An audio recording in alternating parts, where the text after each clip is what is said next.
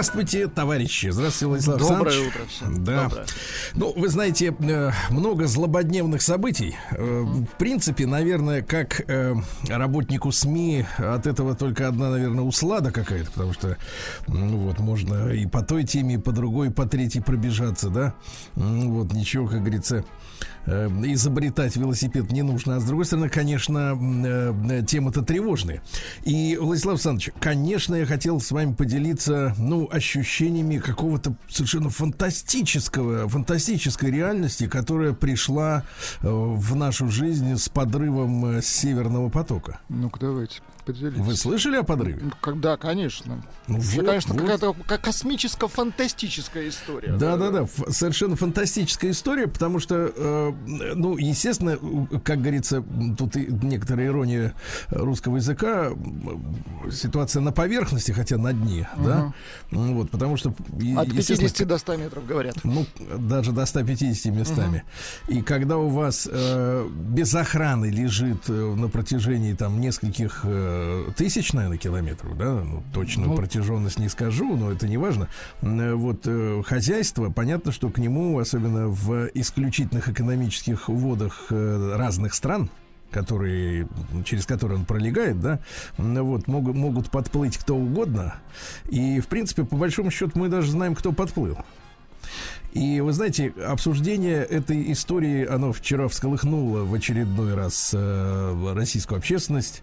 Э, в ответ на предположение, что это были взрывы, потянулась просвещенная общественность, которая начала говорить о том, что а никто не слышал. Потом оказалось, что уже через несколько часов были слышны сейсмические толчки, и даже зарегистрировано, э, значит, э, удар, да, э, равный, ну, например, глубоководной бомбе массой 100 килограмм в тротиловом эквиваленте. Я так на всякий случай пошерстил военные, э, ну, статистические, скажем так, сайты. Ну, вот, собственно говоря, если э, шведские специалисты зарегистрировали э, удар именно равноценный 100 килограммов э, тротила, да, или динамита, м, то э, мы видим, что многие, э, воe- так сказать, ну, естественно, военные, гражданских таких не существует, глубинные бомбы, которые используются для поражения подводных лодок. Они как раз вот э, и имеют э, в, своей мощности, типичная из них как раз около 100 килограмм и имеет, да. А, причем ведь э, многие вспомнили, да, что в этих местах в последние дни баражировали американские корабли. Вот, проводя учения там или что-то еще. Но, с другой стороны, э, в принципе, эту штуковину, вот эту глубоководную бомбу, м, сбросить э, с какого угодно катера, траулера, там, совершенно даже гражданского не представляет никакой трудности. Главное, что координаты э, Главное нитки- знать где, конечно. Тут координаты известны. нужны. Серьезно, водолазы Да, координаты нужны. известные, собственно говоря, и, ну, тем более можно спустить и глубоководный аппарат, посмотреть, да. действительно ли попало, попадет куда надо и так далее. В общем, с технической точки зрения это не представляет никакой задачи. Меня больше заинтересовало, почему именно сейчас. Вот понимаете, да? У нас есть много разных специалистов, э, которые анализируют отдельно, э, так сказать, военные какие-то дела, политику. Есть даже геостратегии, вы знаете таких людей? Универсалы. Мгм. Э, Нет, нет, это не у него, это вот отдельная сфера. Есть экономисты и, и так далее, и так далее. Они с разных сторон смотрят на происходящие события. А я, как человек, который э, ни в одной из этих сфер, естественно, углубляться полностью не могу, ну нет времени просто этим заниматься, да. По вершкам, по вершкам анализирую общую картину, потому что мне кажется, самое главное это составить общую картину, что происходит, потому что в отдельности это все как бы, так сказать, иногда хорошо, иногда страшно. А вот э, мы же понимаем, что все в мире взаимосвязано. И тут я задался вопросом, действительно, а почему они сейчас-то вот именно взорвали этот э, э, газопровод-то, да? Можно раньше сделать было, конечно. Нет, можно раньше, можно позже. Имеется в виду момент. Да, Да-да-да. Момент. Почему именно сейчас? Э, ответа на поверхности и на глубине э, как бы тоже нет. Но потом я стал сопоставлять э, те события, которые происходят в последнее время. Надеюсь, я не э, раскрываю ни- ничьих, э, сказать, э, секретов, а потому что, опять же, оперирую только э, доступной информацией, в, в- которая пу- опубликована безо всяких грифов секретности. Э, Я заметил, что несколько дней назад наши экономисты а, возликовали, тут следите за руками, Так. что э, из планов бюджетных на следующий год э, в Российской Федерации, в нашей стране, исчезло так называемое бюджетное правило. Вот вам эти слова что-нибудь говорят? Ничего не говорят. Разъясните Вот. для крестьян. Да, да, да. Теперь это, это, это очень интересная штука. Это штука, которая сопровождала наши бюджеты на протяжении последних, там, наверное, ну, наверное, 30 лет. А бюджетное правило это такое мудреное и, с другой стороны, ничего не говорящее название, да? Это как будто с женских тренингов. Так вроде как по-русски сказано, а, а что имеется в виду вообще непонятно. Так вот, это история о, о тех самых 300 миллиардах э, евро, Мгм. которые Которые у нас украли в Европе. А, Отжали. А как они там оказались? Насколько мне позволяет мое дилетантское понимание реальности, опять же, следите за руками, у нас существовало некое бюджетное правило, что тот газ, например, и нефть, который мы продаем им туда, те деньги, которые они платят за этот газ, они не целиком, а, соответственно, приходят а, в Россию, Мгм. А а остаются аккумулируется на, там, да, да? на европейских счетах, крутится в их банках и фактически, ну, по большому счету, если по-дурацки говорить, по- на бытовом уровне, остается у них. То есть э, есть еще другая формулировка, цена отсечения и так далее. Это некие договоренности, которые были достигнуты еще очень-очень давно другими совершенно людьми. Ну, в, те, в тот период, когда, соответственно, Советский Союз резали на части. Вот, это некая такая, некоторые специалисты называют это данью за проигрыш в холодной войне. То есть мы с вами воспринимали э, ситуацию следующим образом, ну, вплоть до, наверное, декабря э, 91-го, когда на телеэкране последний раз появился э, господин Горбачев и сказал, что он э, уходит. Вот, мы воспринимали э, хол- холодную войну как э, движение к миру. Вот, с тех пор у меня, честно говоря, предвзятое некоторое отношение к пацифизму, э, потому что э, когда вот мне, как человеку, прошедшему через раз- разрыв, разрыв на части моей родине, э, движение к миру, оно закончилось развалом страны.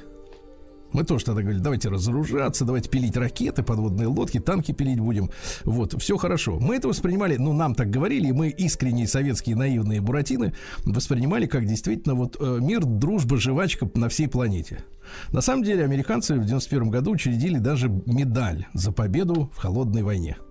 То есть они это воспринимали как свою победу. А победитель имеет право на что, Владик? На репарации. А репарация это что? Это компенсация от поверженной страны тех расходов, которые победитель понес на достижение победы. И вот эта вот история с бюджетным правилом, когда деньги оставались в Европе, отсюда и скопились вот эти 300 ярдов, которые они зажали. Ну, то есть как зажали? Я, честно говоря, даже не уверен, что их вообще можно было как-то оттуда вынуть. Понимаете, да? То есть по предыдущим соглашениям они там лежали и лежали, может быть, даже на них какие-то проценты капали, но пользоваться мы ими, по большому счету-то не особенно и могли. Вот. И тут происходит следующее. Поскольку, ну, в общем-то, э, при нынешних ценах и при нынешних всех этих санкциях, э, ну что, куда им продавать этот газ-то, по какой цене? И мы, значит, вот э, это большой прорыв, кстати говоря, многие экономисты говорят, что это достижение невероятное. Вот это бюджетное правило на следующий год отменили. Понимаете? А как, собственно говоря, оно могло реализоваться? Только так, чтобы по этим нашим газопроводам туда на запад уходило топливо, да, энергия, и аккумулировалась на тамошних счетах. А если, в общем-то, в принципе, отменено, отменена эта аккумуляция этих денег, то по большому счету, так сказать, и, э, так сказать, э, э, нас считают как бы бесполезными, правильно? И начинают добивать немцев по большому счету. Вот. И вот мне кажется, вот я как-то у меня в голове вот так сложилась э, общая картина. Не знаю, э, согласятся ли со мной мега-специалисты. Аналитики, да-да-да. Вот. Аналитики там широкого профиля. Нет, ну то, что Но мне показалось очень интересным выгодно, совпадение да. по времени именно, да, по времени. Вот. А как там дальше будет, конечно, все это очень интересно и заманчиво. Видел э, публикацию поляков, которые благодарят американцев за подрыв. Говорят открыто. спасибо им открыто, да. Спаси- Thank you, USA, говорят они. На своем, на польском говорят. Да, нет, нет, на английском, чтобы э, хозяевам было понятнее. Да-да-да. Ну вот такие пару мыслей. Давайте перейдем к следующим темам.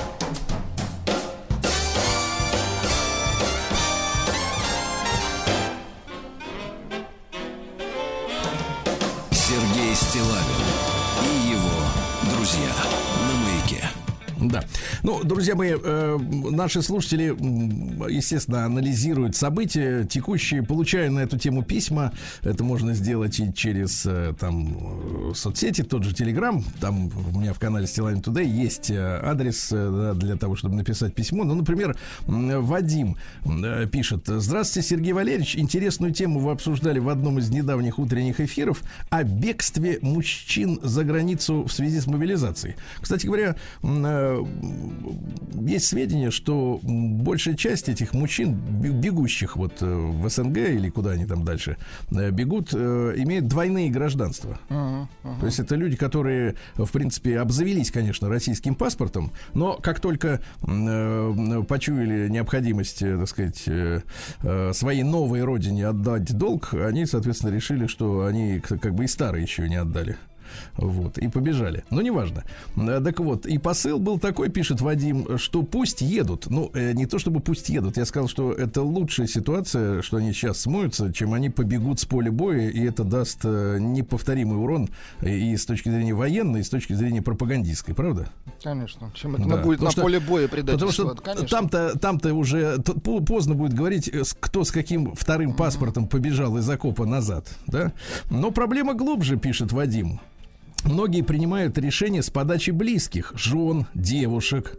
Слышу это от знакомых и родственников. Люди образованные, думающие и состоявшиеся искренне верят, что можно где-то там отсидеться, переждать. Вот. Задаются при этом вопросом, зачем мне это все, Донбасс, Луганск, пусть они там сами по себе. Жутковато иногда от понимания того, что многие не хотят видеть очевидных вещей и думают, э, так сказать, э, что вот это и есть проблема, но это отсутствие идеологии, отсутствие объективных источников информации или иллюзорная уверенность в том, что весь мир хочет с нами бескорыстно дружить. Вопросительный знак. ставит Вадим. Вот такой вопрос от нормального, так сказать, вменяемого, я так понимаю, взрослого э, человека. И на этот вопрос, естественно, нужно отвечать, да. И, конечно, ситуация, э, вот еще, еще давайте на эту тему. Есть наш, у нас слушательница Мария Циммерман. Мгм. Помните такую девушку, да? Хорошая такая говорящая фамилия Циммерман, комнатный человек. Понимаете? Это Германия. Да, дорогой Сергей Валерьевич, здравствуйте. Привет также вашему доблестному напарнику Владиславу Александровичу. И вам не хворать. Мгм. Спасибо вам за то, что разрешаете слушателям писать вам письма. Дорогая моя, ну кто же, ну что вам запретит? кто же вам запретит, во-первых. А во-вторых, Сергей Валерьевич с удовольствием читает ваши письма, да, э, не сразу э, куда-то там выбрасывает. А В двух ваших последних эфирах вы затронули тему морального облика наших соотечественников мужского пола, занятых организацией отъезда из нашей страны, либо ее покинувших. Вы даже поделились своей историей, как много лет назад, очень много лет назад, сами получили повестку в военкомат, ну, рядовая бумага, да, и, и высказались об отношении женщин к вопросу непосредственного исполнения их мужьями своей воинской обязанности, ну, чтобы не быть, э, госпожа Циммерман, голословной и э, слишком образно мыслящей, скажу, что, повторю еще раз, действительно пришла повестка на плановый э, техосмотр, Мгм. посмотреть, что не так, как Посмотреть на вас. В организме, да, на вас самому себя показать перед людьми в трусах, ну вот постоять. Ну что, а, да, я незадолго до этого женился в первый раз, и, соответственно, жена мне совершенно спокойно сказала, э, законная, что если тебя возьмут в армию, э, вот, я с тобой разведусь. Вот, вы знаете, с точки зрения, конечно, уже можно чуть-чуть отвлечься, да, с точки зрения взрослого человека, когда мужчина такое слышит от жены, Мгм. То, мне кажется, у него уже такая никаких рада- вопросов не должно не, нет, оставаться. такая радость возникает вот так в обычной жизни, Но да. это с высоты прожитых лет, а в тот момент, да. А когда тебе 20, да, это совсем да, другое. это звучит как э, такая угроза, да, разрушение какого-то хоть как-то выстроенного чуть-чуть мира, да, своего собственного. Ну вот. Пишу вам, э, пишу вам об этом, пишет Мария, э, лишь потому, что сама имею прямое отношение к данной проблеме. Мой драгоценный супруг покинул страну примерно за месяц до обращения президента. Еще до отъезда он вел себя не совсем обычно. А, То заявлял о... Представляете, муж вел себя не совсем обычно. А, То заявлял о желании съездить в отпуск, хотя знал, что в сентябре у меня не может быть такой возможности в силу исполнения моих обязанностей трудовых. После получения моего отказа в организации в отпуска купил билет на самолет в Израиль. В один конец. А мне сообщил об этом постфактум. То есть сначала купил, а потом сквозь зубы Слушайте, процедил. крысиная ситуация. так-то. Крысиная ситуация, ладно бы да, но, но тут я не придала этому решению особого значения, так как у нас э, в этой стране проживают родственники.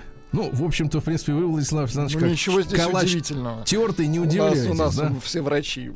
Ну, не все. Что да. значит, Все, что все- значит, все врачи, все которые врачи? приходят к нам в студию.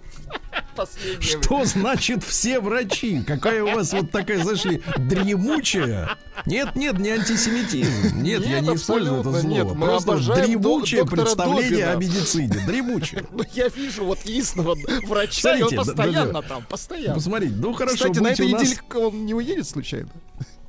будете у нас, нет, вот ваш личный врач никуда не денется. Хорошо. А, вы имеете в виду Добина? Добин, конечно, он собирался свалить на этой неделе. Это, я надеюсь, ничьи Нет, на планы этой не неделе у него Новый год.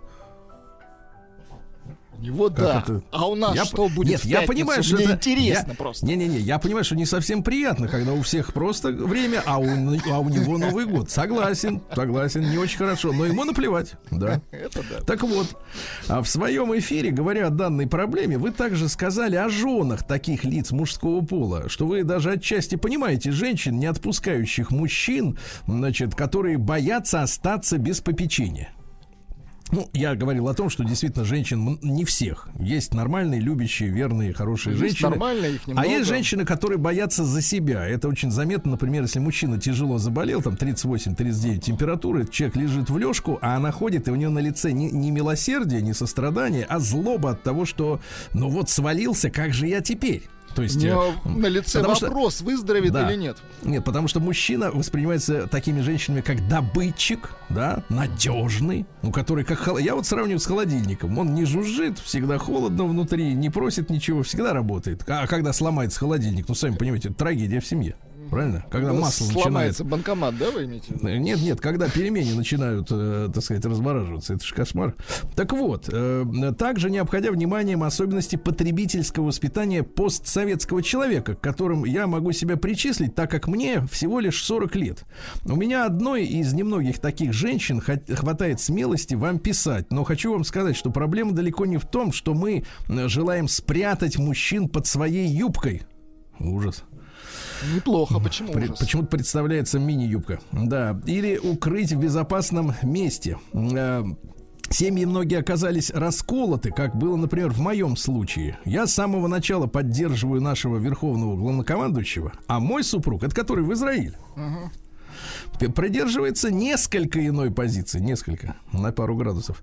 Э, Более того, считаю, что я предатель интересов семьи и приводит достаточно веский аргумент. Жена должна следовать за мужем во всем. Также он считает, что я должна все бросить, поехать за ним, так как в ином случае я саботирую сохранение целостности нашей семьи и вообще, как мне было сказано, мне далеко до жены декабриста. Слышишь, он себя декабристом мнит. Прикинь. Человек, который валит из страны по причине своих, э, своей трусости, декабрист. А? Круто.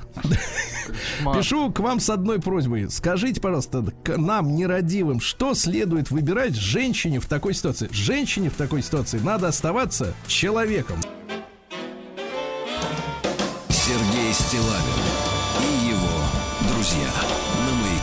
Друзья мои, сегодня у нас 28 сентября. Э, Сегодня день работника атомной промышленности.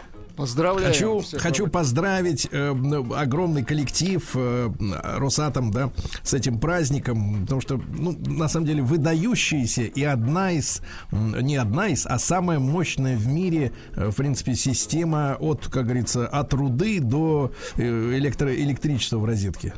Сложнейшая система, Сергей Да, да, да. Я некоторое время назад имел возможность познакомиться со многими объектами, на которые, конечно, обычному человеку никогда, наверное, не оказаться. Вот, и хочу сказать, что горжусь этой индустрией, да, и э, нашими специалистами. Э, День радиоэлектронной разведки военно-морского флота России. Я знаю, вы же моряк у нас. Да, в принципе, да. Причем радиоэлектронный недели. разведчик, да. Но этого достаточно, чтобы ощутить мощь. Да-да-да. понятно? Хотя бы. А, Всемирный день школьного молока, понятно. Э, День генерального директора, ну, это которые э, садятся за, так сказать, э, Отметы, которые отвечают за... да. Международный день права знать. Мы имеем право знать. Вот, и я бы поставил вопрос четче. И, и не знать тоже. Некоторые вещи знать не хочется. Ну Дольше вот, жить э, будете, конечно. Всемирный день борьбы с бешенством, понятно. Особенно сейчас День актуально, да. День деловой книги в России. Вот что за книга. День рождения Конфуция в Китае. Ну, в Китае его зовут не Конфуций. Мы сегодня об этом поговорим, потому что есть даже целое такое, ну, как бы, как бы религиозное, даже его не иногда называют течением конфуцианства, знаете, да? Но цитат какая? Э, Одна из многочисленных. Если тебе плюют в спину, значит, ты впереди. Логично. Ну, красиво. Логично, да. Сегодня день рождения Ломбарда. Э, Придумали 400 лет с лишним назад э, в Европе закладывать. Закладывать вещички. Э, да. День добрососедства, день женского здоровья и фитнеса. Неоднократно слышал это выражение для женского здоровья. А, Правда, речь идет не о фитнесе. Э, День свободы от голода. Слушайте, какой циничный, циничное название, да? Свобода от голода. Ну, это какой-то корявый перевод, мне кажется. Что значит Нет, свобода? нет, нет, freedom of hunger, там, там все так и есть. Вот, свобода от голода. Ну, как-то вчера дико. была новость прекрасная, вон, вьетнамка 40 лет пьет воду с лимоном, сахаром и солью. И не жужжит. И вообще нормально все у нее. Международный день поке. Ты знаешь, наши люди в последнее время пристрастились, ну, за последние там с 30 лет, э, к такому разнообразию иноземных блюд. Вы ели когда-нибудь поке? Да, наверное, я уж не помню. Ну, Туда и тунец, Да, и да. гавайская кухня. Да-да-да. Э, День рассматривания мелочей. День «Почитай ребенку книгу, которая тебе самому нравится», но я бы не стал. Есть Те, которые книги, мне конечно, нравятся. Э, У англосаксов сегодня Всемирный день пряной пищевой пасты Мармайт. Ну, вы знаете, да, америкосы, они во всем, в каждом фильме мажут на хлеб арахисовое масло. Это Гадость мерзость. страшная. Да, да, да, Гадость страшная. А вот у них еще есть паста Мармайт. Это, короче, бутербродная паста. Значит, как она появилась? Цинично. Значит, э, мужик который видел, что у от пивного производства э, остаются жмых с дрожжами. Говорит, слушайте, ну а что будет пропадать вот это? Давайте научим народ, значит, соответственно, жрать это эти отходы э, пивного производства. Они ее, значит, вот из этих жмыхов замешивают. М, э, Причем интересно, что паста соленая и насыщена так называемым пятым вкусом умами, он называется. Японцы его очень любят. Ну, короче, это глютамат который усиливает, значит, все остальные вкусы. Они его э, мажут на хлеб, на тосты. Но самое циничное, да, что они превратили в некий даже англосаксонский деликатес. э, Просто ошмете, жмых от пивного производства. Отходы, да. Да-да-да, давайте жрите. Вот. Ну и что дальше? Сегодня день пивопития не то, э, фестиваль саке непорядок. Не то. И сегодня Никита Гусятник, он же репорез. То есть э, репу режут, да? На на Никиту в деревнях начался забой гусей, откормленных за лето, да? Гусем угощали и водяного, чтобы он не тырил с поверхности водоплавающих э, птиц. Детям рассказывали следующее. В землю крошки, из земли лепешки, а? Да, класс. Мощно. Сергей Стилавин и его друзья. Ну что, с Конфуцием мы сегодня отдельно э, разберемся, да? Но вот э, из, еще, чтобы подзадорить как-то цитатами, ну, пожалуйста, э, счастье это когда тебя понимают. Наши люди любят на этом месте ставить точку. У нас люди вообще любят точки. Типа, о мертвых, например, либо хорошо, либо ничего. И а там ведь точка. дальше, а там э, либо ничего и точка, да. Но там на самом деле в оригинале Да, ничего, да, да. кроме правды. Да, или ничего, кроме Потому что правды. если, если правда рисует мертвеца черной краской, почему ее надо э, как бы делать вид, что ее нет? Счастье это когда тебя понимают. Большое счастье это когда тебя любят. Настоящее счастье это когда любишь ты. Видите, как все переворачивается? А, вот так вот. В 1573-м Микеланджело да Караваджо родился. Э, Вот, ну и живописец итальянский, он постоянно нуждался. То есть Вот, при ну, жизни не особо брали его товар. Нужда была в деньгах, имеется в виду. Вот, если кто не понял, о чем речь, э, значит, э, чем занимался-то? Э, Представляете, был вынужден уйти из города, его подставили, ну, как будто он там кого-то ограбил, там убил. Вот, так умер вдали, не знав, что его простили на родине. Трагическая фигура, да. В этот день, в 1636-м, основан Гарвардский университет, но это место, где обязаны европейские чиновники получать образование. Особенно из Прибалтики. Э, да, они должны обязательно окончить специальные курсы управления. Вот посмотри на них на всех. В Молдавии то же самое. Вот э, все руководство прошло курсы на обучение, как страной править в Гарварде. Их там всех учат, да. В этот день, э, в 1783 году, родилась Надежда Дурова, кавалерист-девица. Помните? Вот эта гусарская баллада. Там, это же реальная настоящая Прототип. история. Да-да-да-да. Причем трагедия была невероятная в жизни этой, значит, кавалерист-девицы, потому что мать ее очень хотела э, девочку. Причем мать э, выдали замуж насильно за, ну, тогда так было принято, по материальным обстоятельствам, за мужчину намного старше. И это тоже в то время никого бы не удивило. А сейчас, кстати, тоже я вижу такие молодые девчонки, они тоже с хорошо одетыми мужчинами, так сказать, раза в два с половиной себя старше, в три. И ничего не парится, да? Да. И, и скажем, и не, не против своей воли. Не Да. жужжат. Мгм. И не жужжат. Так вот, мамаша, значит, была сама покалечена этим браком и очень хотела мальчика. И когда родила девочку, она ее возненавидела, она ее даже выкинула однажды из кареты. Вы представляете? Кошмар какой. Да, да, да, да, да. Отдали ее на воспитание в какой-то пансион, а папаша купил ей черкесского коня. И лошадь с тех пор у Надежды Дуровой стала любимым спутником жизни. Товарищем. Она всю жизнь носила, значит, э, мужскую одежду. Вот, даже, пр- представляете, до чего дело дошло? Очень обижалась, э, что ее называли женским именем. Вот, Но и я думаю, даже- кстати, что это из-за матери было. Конечно, и завещала Конечно, себя, даже ужас. завещала себя отпевать, когда уже поняла, что на смертном одре, как мужчину. Вы Ну, представляете? довели девушку. Но конечно. священник, конечно, поперек, так сказать, не пошел. Тут интересно, что она э, познакомилась с Александром Сергеевичем Пушкиным через своего брата э, Васеньку. Так. Ну вот, э, Пушкин ведь был не таким хрестоматийным и таким бронзовым, как его нам рисуют, да, такой светоч, стол. Он был живым человеком с отличным чувством юмора. Вот, и нравились ему циники, в частности. И вот Васенька этот привел Пушкина в восторг своим цинизмом. Так. Да. И, э, э, соответственно, Васеньке очень были нужны деньги. Э, Вот. И он говорит, вот, Александр Сергеевич, вот я стану счастлив, когда у меня будет 100 тысяч рублей. А Пушкин ему говорит, ну, я могу... Он же возглавлял журнал «Современник». Помните, был такой замечательный журнал, литературный в том числе. И Пушкин говорит, а я буду платить тебе вот гонорары, если ты, если ты найдешь то, то произведение, которое, ну, может быть оплачено. И тогда Васенька уговорил сестру, соответственно, вот э, свои записки кавалерист девицы публиковать в Пушкинском журнале. Мгм, 100 тысяч, интересно. конечно, Ага. не заработал, но тем не менее вышло полное собрание сочинений уже после смерти Пушкина. Ну и одной, кстати, наши феминистки, они могли бы ее поместить на свой, на свой пантеон богов, э, потому что одна из главных тем ее произведений было раскрепощение женщин, это по-научному эмансипация. Вот, э, преодол... вот смотрите, а теперь преодоление разницы, но не между мужчиной и женщиной, как сейчас нам вот показывают в Европе, да, когда все всем режут, пришивают, и разницы уже нет, да? А между общественным статусом женщины и мужчин, понимаете, да? Это немножко другое, да. Это другое, да. Вот. Это когда штаны можно носить. Так вот, и на коне скакать, да, и воевать. Ну, кстати, была смелая очень, так сказать, на, на войне, ничего сказать нельзя. Э, В 1793 в Канаде объявлено в этот день, что все дети рабов, которые родятся после этой даты, Мгм. когда им исполнится 25, они станут свободными. То есть четверть века от тарабань, Да класс. а потом мы тебя отпустим. Вот так вот так. А те, кто родились до этой даты, Не пожизненно. повезло, понятно. Не повезло, да, вот совсем, да.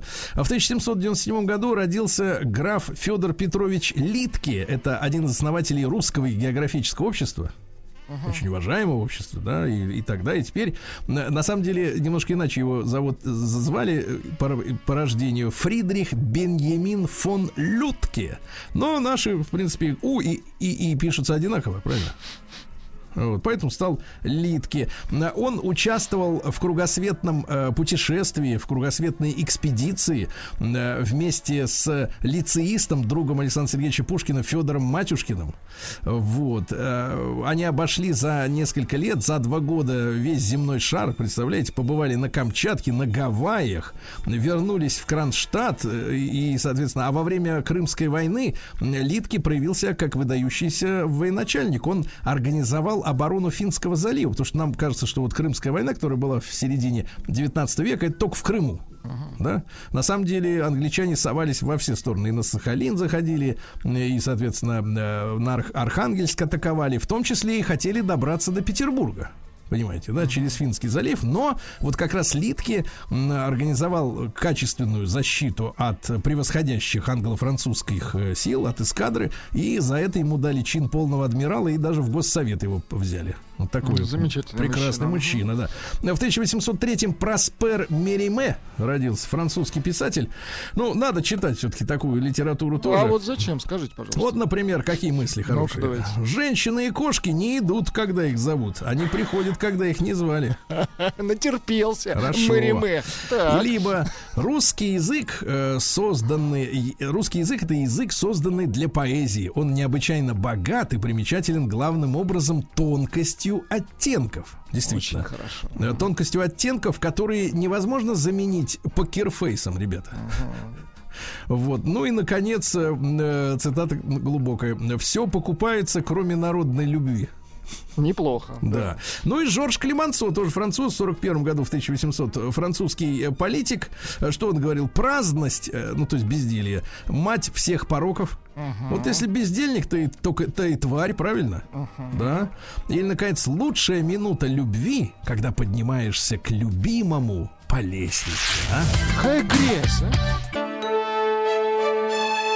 Сергей Стилавин и его. На маяке. Ну что же, в 1864-м э, в Лондоне в этот день при участии Карла Маркса основано Международное товарищество рабочих. Как вы понимаете, рабочих среди основателей не было. Вот, но тем не менее они за рабочих это сделали. Э, Ну и, кстати, недолго эта организация вот в первом виде, потому что вы же помните, было второй, третий там интернационал, да? Э, Так вот, уже через 8 лет во время пятого конгресса в Гааге, э, кстати говоря, под руководством сторонников Бакунина, то есть, в общем-то, русские развалили первый интернационал, были, значит, э, была оформлена новая э, э, фракция, которая стояла на принципах антиэтатизма. А вы знаете, что, Переведите. что Нет. такое этатизм? Крестьян. Это в переводе государственничество, когда государство контролирует э, все аспекты, в том числе и личной жизни человека. А они говорят, нет, говорят, не должно государство лезть на этом и раскололи, э, так сказать, первый интернационал позже. В 1870-м э, войска Пруссии захватили город Страсбург.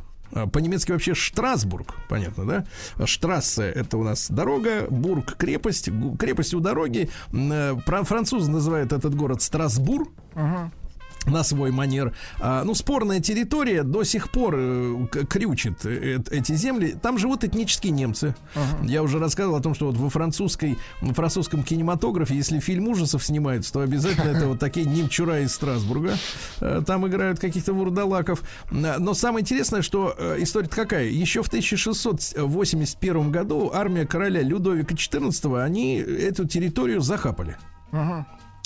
Потом, соответственно, вот немцы об этом долго помнили, два века почти, да, и захватили, э, когда Германия объединялась как раз вот, да, в 1870-м, в результате вот этой войны с Францией, там же произошла и Парижская коммуна, когда национал-предатели, пока армия была на фронте, начала восстание в Париже, ну, наши, в нашей историографии это называется э, рабочим восстанием, ну, понятно, вот, э, ну и, соответственно, немцы захватили. По итогам Первой мировой войны опять Страсбург отдали. Ну, в общем, переходящее знамя такое, да? туда-сюда. Но, надо сказать, давайте честно скажем, французы эту территорию э, в результате военной агрессии себе за- за- за- заимели. Отжали.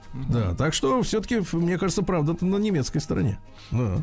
В 1882 году Александр Павлович Кутепов родился, белогвардейский генерал. Помните, такое э, громкое дело было по выкрадыванию его из Парижа в 1930 году силами э, нашей внешней разведки.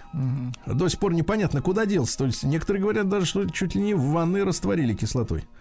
О, да-да-да, вот такая история, это громкая. В этот день, э, в 1900 году, Борис Ефимович Ефимов родился, знаменитый советский художник-карикатурист. Э, Вот сегодня, к сожалению, карикатура ушла, как и фильетон, да, из Она нашего- ушла в Эбдо. Мгм. а, Вот, да, и, да, ну, Из честно нашей говоря, вы страны правы. ушла. Честно говоря, вы правы. Да, тогда карикатура это была действительно очень мощное оружие против врагов.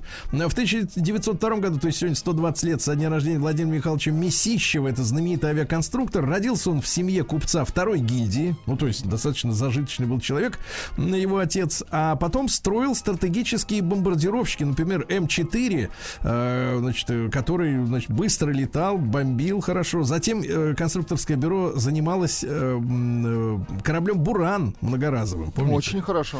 Вот. А дальше, в 1903 году Алексей Каплер родился. Ну, вообще не Алексей, а Лазарь Янкелевич. Ну, это не, не меняет Не дело. меняет, конечно. Э, Удивительный человек, удивительной судьбы. Он вел долгие, долгое время, там, в 60-х годах, кинопанораму. Вот. И сам он лично служил военным корреспондентом, то есть не как сейчас вот э, слово такое есть, военкоры. Э, воен- военный корреспондент, дорогие друзья, это офицер, которого э, офицер-журналист. А не журналист, которому просто разрешили присутствовать на каких-то позициях, да? Давайте просто будем буквально.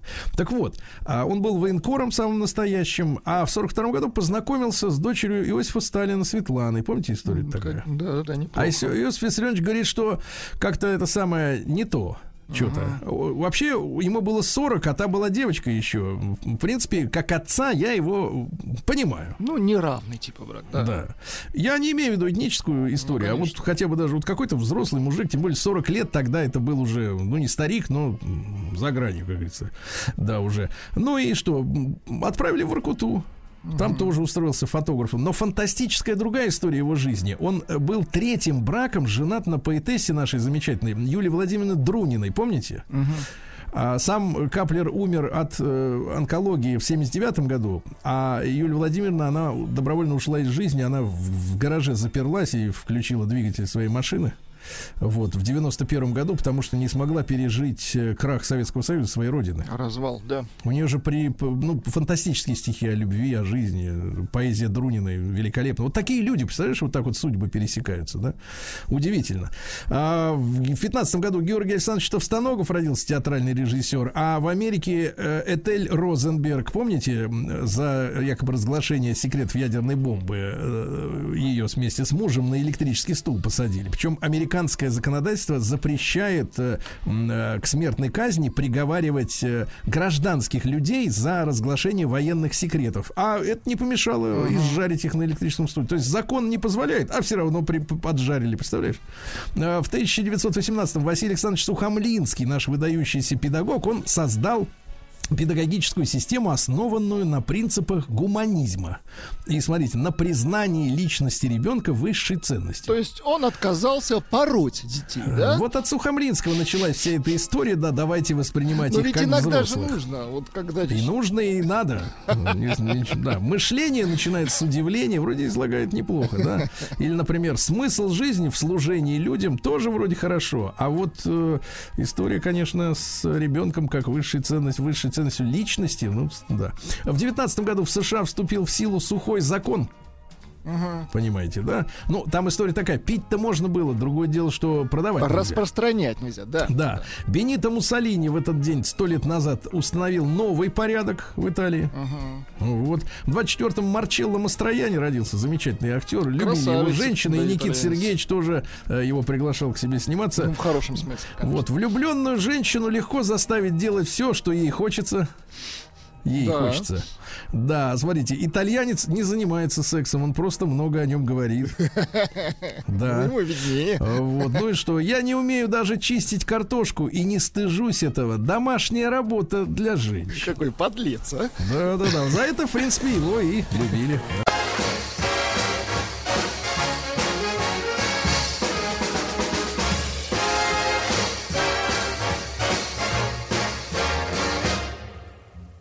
What can I say, dear, after I say I'm sorry?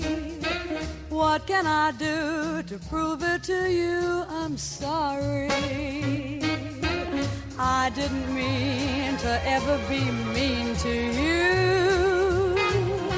If I didn't care, I wouldn't feel like I do. I was all wrong, but right or wrong, I don't blame you. Why should I take somebody like you and shame you? I know I made you cry, and I'm so sorry, dear. What can I say, dear, after I say I'm sorry?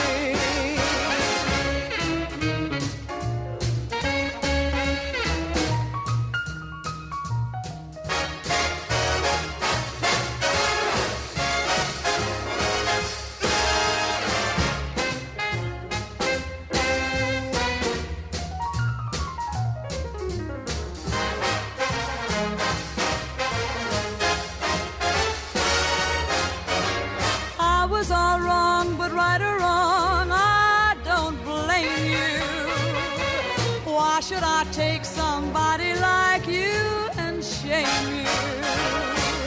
I know I made you cry, and I'm so sorry, dear. What can I say, dear, after I say? What can I say, dear, after I say? What can I say, dear, after I say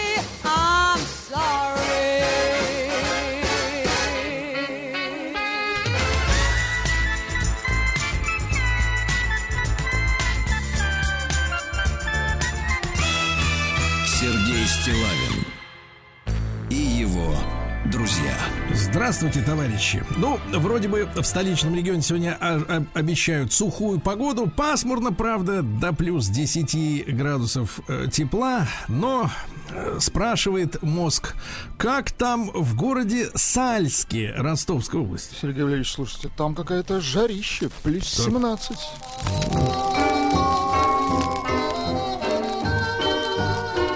чтобы песней своей помогать вам в работе, дорогие мои. Сальчане, не сельчане, а сальчане, да. 39-летний мужчина упал со, со столба с высоты второго этажа, работал на столбе, а пояс безопасности порвался, вы представляете? Да-да-да, надо проверять это дело.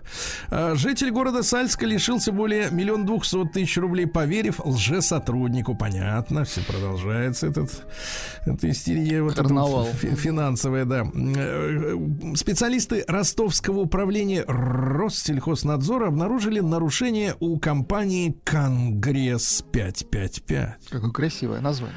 Оно, это вот, этот конгресс менял срок годности продуктам, скрывал данные о том, из чего же производятся мясные изделия.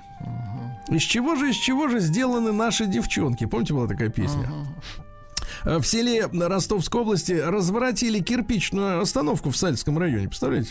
Ужас. Остановка находилась в ужасном состоянии уже несколько лет. Эм, э, Два года назад завалилась крыша, а теперь еще и стены. Детям приходится ждать школьный автобус в дождь, в снег, под палящим солнцем. Ну, как Приходится доколе? ютиться. Доколе. Выпившая пассажирка поезда Орск-Адлер в районе Сальска устроила дебош. Как чувствовала? Она стала вести себя неадекватно, мешала пассажирам отдыхать, громко выражалась нецензурной, не женской бранью. Женщина неоднократно получала предупреждение от начальника поезда. Наконец, на всех достала, ее высадили в Сальске, где тут же упаковал наряд полиции. Вот примерно так. Да, сальчанин повздорил с женой и стал тыкать себя в грудь чем-то острым, госпитализирован. Психически. Может, конечно, покрывает? Может быть. В Сальске сгорел склад психдиспансера. Отдельно стоящий. Ну, видимо, смирительные рубашки, шапочки. Вот все сгорело. Наручники. Парень в Сальске э, спас собаку, упавшую в яму. Молодец, парень. Умница. Зовут Андрей, да. А, А дальше собаку И собаку молодец. А, Вот зовут. зовут как? Да-да-да. Готовятся к осенней посевной в Ростовской области. Калибруют семена по размеру. Ну, Калибрует, да, уже несколько смыслов имеется. Калибруют, да. А в Сальске подвели итоги конкурса чтецов ко дню города. Более 80 участников читали стихи, э, значит, о родном городе Сальске, о родном крае, понимаете, Ну, да? замечательно. О природе. Такие девочки победили, как София Дудукалова заняла вот второе место, молодец. Вероника Шестакова, ну, молодцы, ребята. То есть девчата. И еще пару сообщений. Э, Сальчанам напоминают, что безопасных доз алкоголя не существует в природе, товарищи. Жаль. Да, так что вы распишите, что в курсе. Все. Хорошо. Сергей Стилавин На маяке. Ну что же, невролог Хорошов э, назвал способ избавиться от головной боли без таблеток. Так вот, при остром приступе головной боли, товарищи, надо Так. вспомнить, а сколько вы воды сегодня выпили? Если это была с утра только чашка кофе, а на часах уже 3 часа дня, Так. то надо срочно выпить одну-две большие кружки воды или чая. Правда, облегчение настанет не раньше, чем через 40 минут, но если вы против таблеток, то Пейте поможет. заблаговременно. Хорошо. Да. Дальше, ребят, ну, вчера не стало Бориса Моисеева. Вот, артиста, который, к сожалению, после инсульта, да, вот последние годы э, существовал. Э, Конечно, очень яркий артист, давайте скажем так, очень яркий артист, да, Э, вот, и, и отвратительная на эту тему новость. Ритуальный агент приехал к умершему Борису Моисееву раньше скорой помощи. Ну, это жесть, конечно. Это мерзость нашего времени и нашего, так сказать, вот ситуации. Да, вот это омерзительно. Согласен. Э, Спрос на свежие грибы в России оказался в 48 раз выше, чем на сушеные. Ну, если по весу судить, так это и нормально. А Правильно, почем, кстати, не свежие грибы? Не свежие, уже в банках все за- засолены. Вот, почти треть москвичей их спрашивали, с чем же у вас ассоциируется детство. Оказалось, что 66% москвичей в детстве были счастливы. Посмотрите, какая интересная история, да? А 7,5% залогом счастья в детстве видят э, без- дешевое мороженое, да. Но что интересно, чуть больше 20% не хотят вспоминать о своем детстве, оно им не нравится. Вот. А что же касается удовлетворенности сегодняшними дворами, э, вот как мы с вами не стараемся в программе, помните, у нас же постоянно идет реконструкция. Только 10% удовлетворены. Что ж мы им делаем, они недовольны. Вот. Хотят что? Чтобы свежий воздух, много бега, 50%, цветущие яблони, груши и порванные штаны, 24% порванные штаны, черепашки-лазилки, что были. Что это такое? Я не знаю, это, наверное, московская тема. Черепашки, Лазилки. лазилки, да. Не лазерки, а лазилки. А, Вот, э, да, это вот я, я не как доктор разговариваю. А В России создают банк с эмбрионами аборигенных коров, э, пород коров. Например, Ярославская, Якутская, Красная, Горбатовская и Тагильская. Прекрасно. Да класс. Никас поведал, что лишился дохода в Европе. Раньше у него было много клиентов за границей, а сейчас по понятным причинам продавать, сбывать Слушайте, на экспорт. Никас, дорогой, рисуйте наших. Ну, серьезно. Да, да, у нас народу много. Конечно. А, автоэксперты назвали автомобили самой проблемной подвеской. Ну, это когда некомфортно становится ездить. Это э, премиум-класс S-класс, Audi A8, седьмая серия у BMW, у всех. Ну, они тяжелые машины, понятное дело. У Kia и Hyundai уже на 30 тысячах километров про- пробега могут возникнуть проблемы. Также проблемные британские автомобили, это понятно. И небольшие кепки от Infiniti. Ну, раньше это назывался EX, сейчас там QX50. В общем, у них проблемы. А врач э, рассказал, опасен ли отказ от мяса. Абсолютно безопасно. Ну, вот и отказывайтесь. Ну, это веганам, да. Мы за вас рады. Да. Погодите, погодите, Да. еще пару способов буквально. А, российский врач раскрыл способ избавиться от целлюлита без диеты и спорта. Пейте воду. Так? Просто опять Вообще, вода. мне кажется, все больше вот сообщений о том, что надо пить воду. Да-да-да, и, и А еды если меньше надо? нужно, конечно. И меньше, да. Дальше. Психотерапевт э, назвала метод успокоить нервы без лекарств. Смотрите, у нас сегодня день без лекарств. Ну-ка. Оказывается, надо поплакать. Поплакать и потом попить Попла- водички обязательно. Да, да, да. И до, и после, да, и плакать, и выпить слезы, опять Хорошо, же, туда же, да. Э, Дальше, что у нас интересного? Э, Чтобы не ожиревать, надо ходить по лестнице и совещаться стоя. И Так. опять же пить воду, хорошо. Да, ну и что интересно, добрый доктор наш Мясников назвал мифом мнение о том, что кофе провоцирует остеопороз, ну это когда э, кости становятся хрупкими, да? Ну и что хорошего, искусственный интеллект станет помогать российским врачам в реанимации, он будет зачитывать историю болезни, искать быстро Хорошо. проблему, да, это очень хорошо. Ну и россиянам назвали опасные способы э, похудения. Э, Первый и самый опасный – не жрать. Как же похудеть Еды. Без любимой еды. Да. Давайте посмотрим, что у нас происходит. Актриса Куркова призналась, что носила три пары колготок из-за комплекса худых ног. Зато цвет какой насыщенный, да? Крепкий. Черный, черный или коричневый, конечно, замечательно. Шакиру хотят судить колумбийскую певицу. Э, Вот все-таки из Колумбии есть еще кое-что. Еще и певица. Э, Шакиру будут судить в Испании. Она утаила налоги. Представляешь, ее хотят за, на 8 Слушай, она лет. столько зарабатывает. На утаил. 8 лет. Кошмар. Понимаете, а с, с- с увеличением заработка растет и жадность пропорционально. Да, британка... Нет, понимаете, когда ты, например, уплачиваешь налоги с тысячи рублей, это как бы не оскорбительно. Ерунда. А когда А когда ты заработал гонораров миллион, 23 миллиона она там украла евро. А, Вот. Бри- украла конечно. и точка. Давайте. Да, да, да. А британка подговорила любовников сразу нескольких убить своего сожителя ради страховки. Представляете, какая Какая мерзость. сволочь. Американка отправила в компанию резюме, распечатанное на торте. А? Вот, видите, Красиво. хорошо. Мгм. Сексолог назвала основные причины женской измены. Это, во-первых, месть, Так. а во-вторых, неуверенность в себе. То есть она добирает уверенности с другими. На другими. стороне добирает. А так. э, сваха Лариса пожаловалась, что э, при помощи купленного отравленного арбуза ее пытались убить. Вы представляете? Ай-яй. Ужас. Ну и, наконец, просто вот такая за- зарисовка, как живут люди в Давайте, Британии. давайте. Не знавшая о беременности женщина вернулась из отпуска, да и родила в прихожей. Ну, поз- наши поздравления.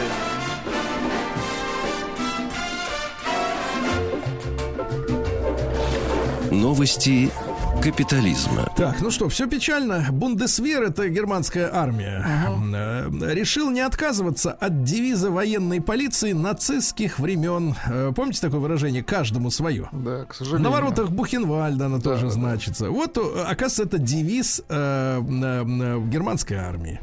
Неплохо, да. А, Модели на подиум в Париже во время недели моды вышли в варежках из презервативов, наполненных голубой жидкостью. Да, класс. Ну, чего не пойдешь, на что не пойдешь Ради моды. красоты.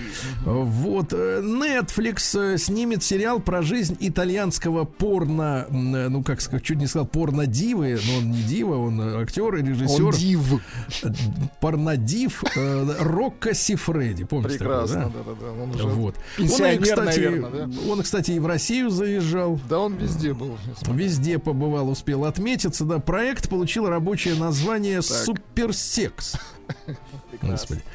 Да, ну, то, что, в общем-то... Да и хорошо, что Netflix ушел. Суперсекс и точка. Вот так. Э, Компания LG в, прошлом, в далеком Gold Star, помните Да, название помню, было? помню. Столкнулась с очень слабым спросом на телевизоры во всем мире, представляете?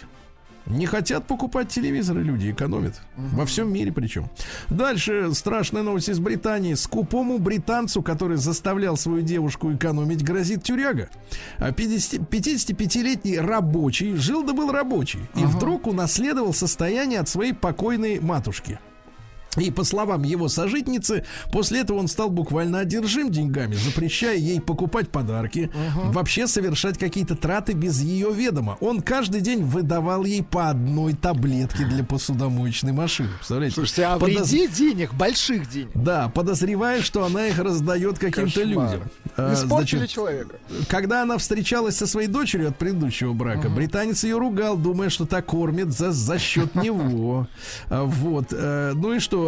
Она подала на него в суд за то, что он однажды выставил ее за дверь и заставил спать на улице под дождем. Теперь он будет богатым сидеть в тюрьме. Есть вот- Обвинила, вот если, что он скряга. Так. если бы не было у него наследства, он был бы спокойно, нормальным мужчиной. вскрыло, как его, да? ВВС Британии признали, что совершили ошибки при приеме новобранцев на службу. Они там отдавали предпочтение не профессионалам, а женщинам и этническим меньшинствам, чтобы создать, э, ну, создать э, нужные показатели этнического и гендерного разнообразия. Но э, самолет, самолетом так не получается. Ему по барабану, кто сидит за штурвалом. Главное, чтобы был специалист, понимаете, да? Вот, так жаль, как сорвалась какая реформа-то, Да-да-да. а? Хорошая. Очень жаль. Вот с такой бы армией-то бы мы бы, да, бы, да, показали бы, как надо родину любить. Солнечные панели валяются на европейских складах, э, это вот плоды зеленые этого перехода, из-за дефицита инженеров некому устанавливать. А куда Некому. же инженеры-то делись? Ну, Интересно. Куда-то ушли, не знаю, куда-то на заработки, наверное. Японские ученые рассказали о пользе варки куриного бульона при температуре всего лишь 60 градусов. Оказывается, удивительным образом сохраняются витамины Ой, необходимые. мне кажется, это тема экономии электроэнергии. Но это в Японии пока что, да? Дальше ученые из университета Теннесси в США выяснили, что тощие трупы портят почву. Кошмар. А вот нажористые, они, Они соответственно... вот- хорошие, вот таких нужно Да. больше, да? Ученые выяснили, что из-за изменения климата озера становятся менее голубыми. Вспоминаю фильм э, «На чего хотят женщины», где Мэла Гибсона спросили, насколько голубой. Голубее не бывает, ответил И он. да. пошел так. Да-да-да, и пошел счастливый и свободный. В Италии электричество подорожало на 76% в августе. Ну и что еще, что сказать вам, ребята? Депрессия старит организм быстрее, чем курение. А если вы, например, в депрессии еще и курите, Еще и так и курите, совсем... отвратительно.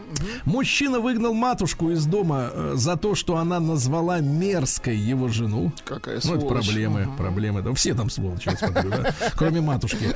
Вот, а, проигравшая, и вот хорошая, давайте, Давайте, новость, потому что все-таки... напоследок.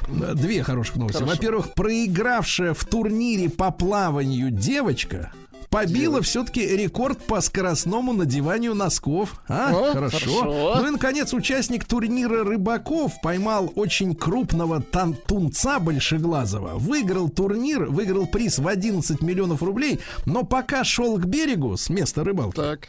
нажрался, напился Так. и провалил э, тест на детекторе лжи, из-за чего ему 11 миллионов не заплатили. Напился и точка.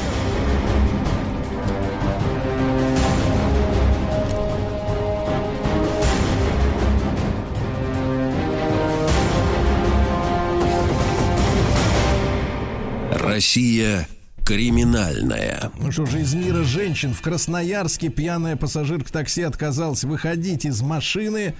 И э, когда водитель говорит, покиньте автомобиль, а она ему отвечает на камеру. Там же камера пишется. Да-да-да. Не покину, бей меня. А, то есть в прошлый раз было «Вези меня, тварь», а тут «Бей». А теперь бей, да. ужас какой. В Москве мужчина заказал похищение родственников, чтобы вымогать у них деньги. Узнал, что у родственников есть деньги. И решил, а кто, если не я, да? Вот. Под Анапой мужчина и женщина кувыркались, я так понимаю, на берегу, на, рядом с обрывом Влади Приора. Слушайте, а звучит хорошо. Кувыркались под Анапой. Да-да-да. Нет, над Анапой, получается. И, и вдруг они там, видимо, были на заднем сиденье, потому что они не смогли остановить машину, которая начала скатываться к обрыву. И им удалось, э, им удалось выскочить из автомобиля перед тем, как он упал с обрыва. Ну, естественно, если бы они сидели на переднем сиденье и действительно любовались бы звездами, как пишут журналисты, они бы дернули ручник, сами понимаете. Да-да-да. А когда ты, извините меня, в позе на Под заднем, то- Анапой. Поза под под Анапой, Анапой. да. Пьяный механик э, нашел способ угнать неработающий автомобиль. Мужчина шел по улице, смотрит э, старая модель Жигулей без аккумулятора. Он разбил стекло в соседнем автомобиле, вынул оттуда аккумулятор, завел и уехал. Видите, как, Прекрасно. да. А подмосковные врачи о хорошем давайте спасли мужчину с 30-сантиметровым ножом в сердце. Ужас. Кстати, не задели, не задели, так сказать, важные, так сказать, части сердца, скажем так, да. Вот врачи, конечно, выдающиеся, да, спасли человека. В Омске дворник ударил э, случайного прохожего, прохожего в живот за отказ отойти в сторону. Ну, омские дворники, слушайте, ну с кем он вообще спорит-то? Да. Дальше. У заслуженного артиста в Нижнем Тагиле украли синтезатор. Э, заслуженный артист Элвин Грей. Знаете такого артиста? нет, не знаю. Я могу проиллюстрировать. Хотите? Давайте, конечно. Буквально на секундочку, Давай, да, вот, пожалуйста. А, слушайте, а я вот так скажу, может, и к лучшему, что украли. Не, ну что вы, что вы, отдайте ему, да. Он уже достаточно много сделал работы. Отдайте, да. Ну и, наконец, петербургский шеф-повар пустил черного африканского страуса на голубцы.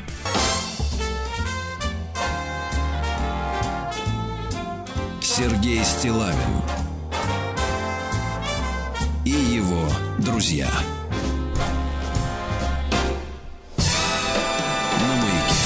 Дорогие товарищи, э, сегодня э, наши э, друзья, Китайская Народная Республика, да, отмечает большой праздник. Там День Конфуция. И, Владислав Александрович, надо вам понимать, что э, поскольку мы культурно, э, экономически, да, политически с Китаем сейчас связаны э, крепко, да, достаточно, надо изучать культуру, историю и, как говорится, взгляды, учения китайских мудрецов, правильно? Безусловно. Чтобы понять психологию, Ну, конечно. это достаточно сложно, потому что, но тем не менее, возможно, если стараться этим заниматься. И Я очень рад, что у нас с нами сегодня в эфире Бронислав Брониславович Виногродский, независимый кит- китаевед. Э, Бронислав Брониславович, доброе утро. А, В процессе набора. Сейчас он появится. Ах, в линии. процессе Да-да-да, набора. да-да-да, что-то Тогда со скажу связью. пару Давайте. комплементарных еще слов. Да. У нас есть разные китаеведы, но нам нужен независимый китаевед. Да. Абсолютно точно. Чтобы. Зависимые у нас уже есть. Да, что я неоднократно сталкивался с мудростями Конфуция. Ну, и вы знаете, есть такое даже явление, как конфуцианство. Да. Вот что это такое, хотелось бы тоже, конечно, и с этой историей как следует разобраться. А из мудрых мыслей э, закреплю вашу мысль, э, вернее, ваше, ваше, так сказать, сознание на следующем закреплю. Э, Счастье — это когда тебя понимают, но на этом цитат не заканчивается из Конфуция. Большое счастье это когда тебя любят, а настоящее счастье это когда любишь ты. Очень поэтично звучит, да. И Кажется, мы поэтично- дозвонились. Мгм. Да, и поэтично, и по сути очень правильно. Итак, друзья мои, с нами Бронислав Брониславович Виногродский, независимый китаевед. Бронислав Брониславович, доброе утро. Да. Да доброе, доброе, здрасте. Здравствуйте. Э, Бронислав Брониславович, ну, на вас уповаем. Э, Хотим познакомиться и с Конфуцием, и с конфуцианством, потому что мысли, которые сегодня мы с утра уже некоторые Ага. его цитаты огласили, нам очень симпатичны. Очень симпатично. Как, Да, расскажите, за пожалуйста, 15 Аня. минут это будет легко сделать. Да, расскажите, пожалуйста. А что рассказать-то? Скажите, пожалуйста. Ну, Задайте начнем- вопрос конкретно. Давайте начнем тогда с Да. конфуцианства. Да, что это такое? Это религия, это, ну, скажем так, философия. Послушайте, что- да, да, да, не, не, не, не, я сразу отвечу. Иероглиф, вот э, китайское слово конфуцианство, иероглиф, который означает образованность. Да, та- там нет понятия конфуция. Русье означает образованность как таковая. Вот что такое конфуцианство. Конфуцианство – это хорошее образование, правильное, выберенное по канонам. Вот что такое конфуцианство. Прямо объясняю вам понятие конфуцианства в Китае по-китайски. Да, хорошо. А, а что такое образованность правильная? Вот э, если так сузить. дальше. Образованность – это знание, э, в первую очередь, это знание, значит, сам Конфуций говорит э, в тексте рассуждений, значит, в изречениях Лун Юй, да, он говорит в первой фразе «научиться со временем применять изученное, разве не в этом радость?» Когда появляются единомышленники, откуда не ждешь, из дальних стран, разве не в это не весело? И не признают тебя, ты не вот осознающий себя человек, осознанный человек, да. Вот эти вот э, три такие фразы, они являются ключевыми для всей этой истории. Это а, образованность, это а, способность правильно владеть знаниями, которые излагаются в э, очень четко подобранных текстах, так называемом конфуцианском четверокнижии и пятиканонии, э, которые по большей части были составлены отредактированы самим Конфуцием, и способность применять это на практике в государственном управлении, в администрированном. Вот что такое образованность. Это, то есть речь идет именно об управлении государством, да, закреплю эту мысль. Да, конфуцианство, по сути дела, на, на протяжении там долгих веков э, лежало в основе, э, и я сейчас повторяю, это были четко отобранные, подобранные и с э, очень точной системой обучения тексты, значит, в которых содержа- содержатся, или содержались, они сейчас содержатся, знания об устройстве э, сознания в обществе, во времени и так далее. Значит, и то, каким образом распространяются идеи в сообществах, как они влияют на людей, во что они превращаются, как благими намерениями выстилаются дороги в ад и так далее. Вот, вот про это эти тексты, Да, Борис- которые Борислав Борисович, а, а если- Да. Да-да-да. А если анализировать, вот э, будем немножко перескакивать с того времени, да, то есть там несколько тысяч лет назад, на сегодняшнее, а насколько это м, учение об управлении государством сегодня, э, ну, входит в такой, ну, скажем так, кодекс э, государственных деятелей современного Китая? Или вот советский период, он эту как-то систему перепахал, изменил, и люди м, сегодняшнее управление китайское иначе смотрят, чем Конфуций на управление страной? Ну нет, вы знаете, в советское время там были разные системы, например, в России земледелие, когда вот это вот пусть соперничают вот эти вот все растения, там Лысенко такой был квадратно-пиздовой метод. Ничего, сейчас опять сеют, опять все всходит. Э, Точно так же на поверхности что-то там и поменяли, но в конечном счете постепенно возвращается к традиционному способу видения. Совершенно не обязательно этот традиционный способ видения а- описывать древними словами, которые трудно понимать. То есть древний язык – это другая, конечно, парадигма мышления, она требует долгого изучения для того, чтобы реально понимать, что они там в этих текстах пишут. Но в целом э, это умение дает конкретные умения управлять процессами сознания в сообществах. Вот, вот что самое главное. И, конечно же, этим пользуются. И поверьте мне, что все современные деятели читают и Конфуция, читают и эти тексты, и слушают огромное количество лекций по этому поводу, которые проходят и там на китайском центральном телевидении, а, и там по радио, и всячески там э, выходят в книгах и аудиоверсиях и так далее. Поэтому, конечно, все а, в курсе. Другое дело, что система образования сейчас другая, да, вот не, не такая, да, вот эти вот все э, западные подходы были приняты, но тем не менее они постоянно обращаются к этой мудрости. То есть вот за последние там годы было открыто несколько тысяч, я не знаю, по Китаю кабинетов Конфуция, значит, и а, так называемые вот эти вот школы Конфуция, это же тоже неформальная история. В любом случае учат какие-то вещи, которые хранятся в структуре языка. Китайский язык очень а, приспособлен а, к тому, чтобы хранить внутри себя идеи, и у китайцев невероятно высокий уровень исторического сознания. Китайцы все время обращаются в прошлое, китайцы все время изучают свое прошлое. И, э, в общем, как бы на примерах истории, которая вся пронизана опять этими конфуциатскими технологиями принятия решений в первую очередь, и делания выводов, значит, эм, потому что в основе же китайской вообще этой доктрины э, на самом глубинном уровне лежит книга перемен, э, одним из авторов которой, самым э, большим, самым таким объемным является Конфуций, непосредственно, который написал так называемые «Десять крыльев». Да? Значит, а она, по сути дела, учит человека обращаться правильно с собственным сознанием во времени. И это все работает и сейчас в Китае тоже. Да. Хуже, конечно, чем в некоторые времена, но лучше, чем в другие. А, Бронислав Брониславович Виногродский, друзья мои, с нами независимый китаевед. Сегодня в Китае День Конфуция. А, Бронислав Брониславович, вы э, День использовали- рождения, день рождения. Да-да-да. Мгм. А Вы использовали такое Он выражение. родился в третий Да-да. день. Да. Да-да-да. Управление Девятой луны. Да, управление Да. сознанием, вы сказали. А мы знаем э, из там, так сказать, западных каких-то методик, явлений а, такое, такое выражение, как манипуляция сознанием. Вот это разные вещи. Ну, честно сказать, нет, это одно и то же. Здесь вопрос в этой в этике какой-то, да. Манипуляция подразумевает, что э, не, как бы, несмотря на твое желание, с помощью каких-то хитрых приемов, незаметных, тебя хотят ввести в какие-то состояния, выгодные для того, кто манипулирует, и невыгодные для тебя. Управление сознанием, а сознание требует управления. Оно требует управления внутри себя, в личности, в семье, в роду, в народе, в стране, в человечестве и так далее. То есть оно требует управления как такового, потому что иначе мы, на нас разгоняет, мы друг на друга влияем. Поэтому мы, мы, несомненно, влияем. И если этими влияниями не управлять, если не предсказывать их последствия и так далее, то получается вот то, то, что мы сейчас наблюдаем в больших количествах в мире. Это, это явное такое, ну, что-то, нечто сродни воспитанию, либо э, и, и делается методами, ну, для самого человека неосознаваемыми. Ну как я, нет, ну, обучение, обучение, конечно же, там, в принципе, в Ки- Китай всегда был ориентирован на то, что образование делает человека успешным в этой жизни, а самое успешное – это возможность примениться на поприще государственного управления была всегда.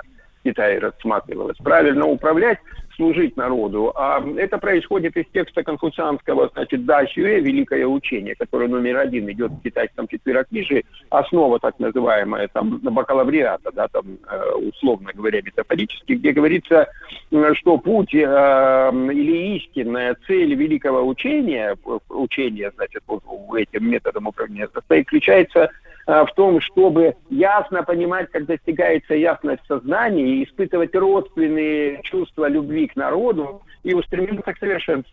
Вот к чему должен стремиться управленец. Он должен себя совершенно постоянно совершенствовать в любви к народу через понимание про того, как устроено его сознание. Это вот Тасю Джедао, Займин Минде и так далее. Значит, это я цитирую прям Конфуция по, по памяти. Ага. А, Бронислав Владимирович, а это, собственно говоря, внутренний такой контролер из серии «Как совесть лучший контролер», либо есть система оценки, насколько этот чиновник сильно любит народ, вот э, объективная. Ну, как, не, ну, как само собой, э, бюрократия, адми- административная конструкция, Так, так, так. ну, очень круто. И в настоящее время, конечно, китайская бюрократия значительно эффективнее, чем российская. Ну, и значительно эффективнее, чем многие другие, судя по тем успехам, которые там у них есть вообще в управлении СОУ. Так. Эх, связь нас сегодня. под- Задачи по мере поступления и так далее. Бронислав Борисович, а это значит, что система выносит наверх самых талантливых или вот самых любвеобильных к народу? То есть какой критерий? Нет, Слушайте, здесь нет разделения на талантливость и любвеобильность. Там э, последовательно идут Так. того, как у- достигать. Потом идет изучать любого народа. Народу нужно относиться, слушайте, или мы здесь действительно все братья, или мы так сидим по углам какие-то, или мы действительно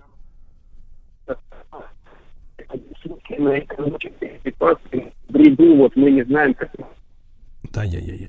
иметь такую точку зрения, мы довольно быстро развалимся. Вообще э, чувство любви человеку характерно, как, как, как ну, по сути дела. Потому что ненавидеть тоже позволительно, но в целом это уже так ближе к зверию. Знаете, Да. вот, и в молитве Пакистана, которая не противоречит человеку, Так, ну что, давайте, друзья мои, мы, э, Владислав Александрович, попробуем Да, еще мы раз. да. перенаберем, да-да-да, Да-да-да, обязательно. перенаберем нашего э, гостя. Э, Замечательные мысли, да, о том, как, значит, соответственно, армия чиновников должна и подбираться, да, и относиться к своей работе. И вот эта вот интересная мысль, очень важная, да, любовь к своему народу и при этом компетентность. Очень злободневная история. Бронислав Брониславович Виногродский, независимый китаевед. Сегодня день рождения Кита, э, китайского мыслителя Конфуция. Сергей Стилавин и его друзья. Друзья мои, сегодня день рождения мыслителя Конфуция китайского, поскольку мы э, очень интересуемся в последние годы, да и всегда это происходило, сейчас особенно э, Китаем, э, то, конечно, сегодняшняя наша тема посвящена этой истории, этому человеку. Бронислав Брониславович Виногродский, независимый китаевед с нами на связи. Э, Бронислав Брониславович, ну вот очень э, такие соблазнительные в хорошем смысле вы э, сказали слова относительно чиновничества. У нас, э, у нас Да, есть да, да. такая да, потребность. Вот скажите, пожалуйста, а могут ли м, вот эти его взгляды на организацию госуправления м, быть перенесены из китайской на какую-то иную почву, российскую, европейскую, американскую, какую Да, угодно? конечно, могут. Да, конечно, могут. Ну, почему? Обязательно Я- англоамериканские, да, конечно, могут быть перенесены. Конечно, надо делать все по уму, с умом, но правильно ретранслировать идеи, правильно понимать исходные смыслы и так далее. Конечно, это возможно. Послушайте, э, в Юго-Восточной Азии эти идеи были восприняты там огромным количеством населения. Там они ушли в Корею. Ну, на южнокорейском флаге вы знаете, что вот это вот иньян и книга перемен изображена, да, там, и там конфуцианские до сих пор обряды ведутся. То есть, э, там, там конфуцианство почти на уровне религии. Они ушли в Японию, они ушли в Бирму, они ушли во множество каких-то стран.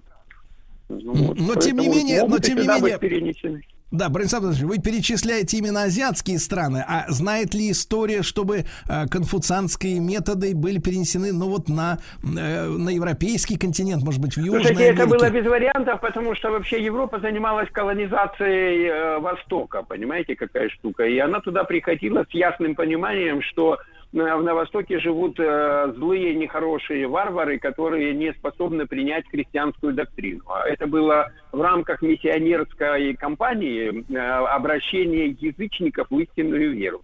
Поэтому что могли от них принять, кроме экзотических товаров и реального какого-то, я не знаю, там обогащения злостного? Ничего. По- Поэтому все принималось, изучали всегда Конфуция, изучали всегда эти вещи в контексте того, чтобы понять их получше, чтобы обратить их в свою веру.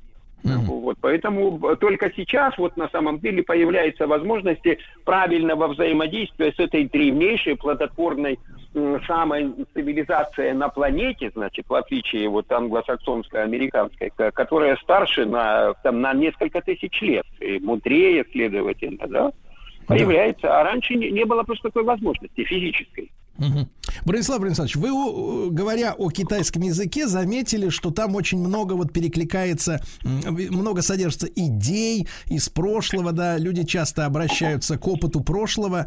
А если говорить о, э, ну, сегодняшнем дне, насколько мы с Китаем э, сильно разнимся в плане менталитета? Вот именно российский и китайский. Потому что, вот, например, э, Япония, которую вы упомянули, да, некоторые, у некоторых авторов встречал такую мысль, что патриархальность у нас с японцами очень близка. То есть вот такое вот э, э, открытое, чистосердечное патриархальное сознание. Очень мы близки. Музыка у нас, да, вот, например, с японцами, поп-музыка, например, очень близкая, гармонически, да, с точки зрения звука. Китай немножко иначе. Вот как вы оцениваете, насколько мы, насколько нам сложно понять друг друга вот на жизнь, житейском уровне?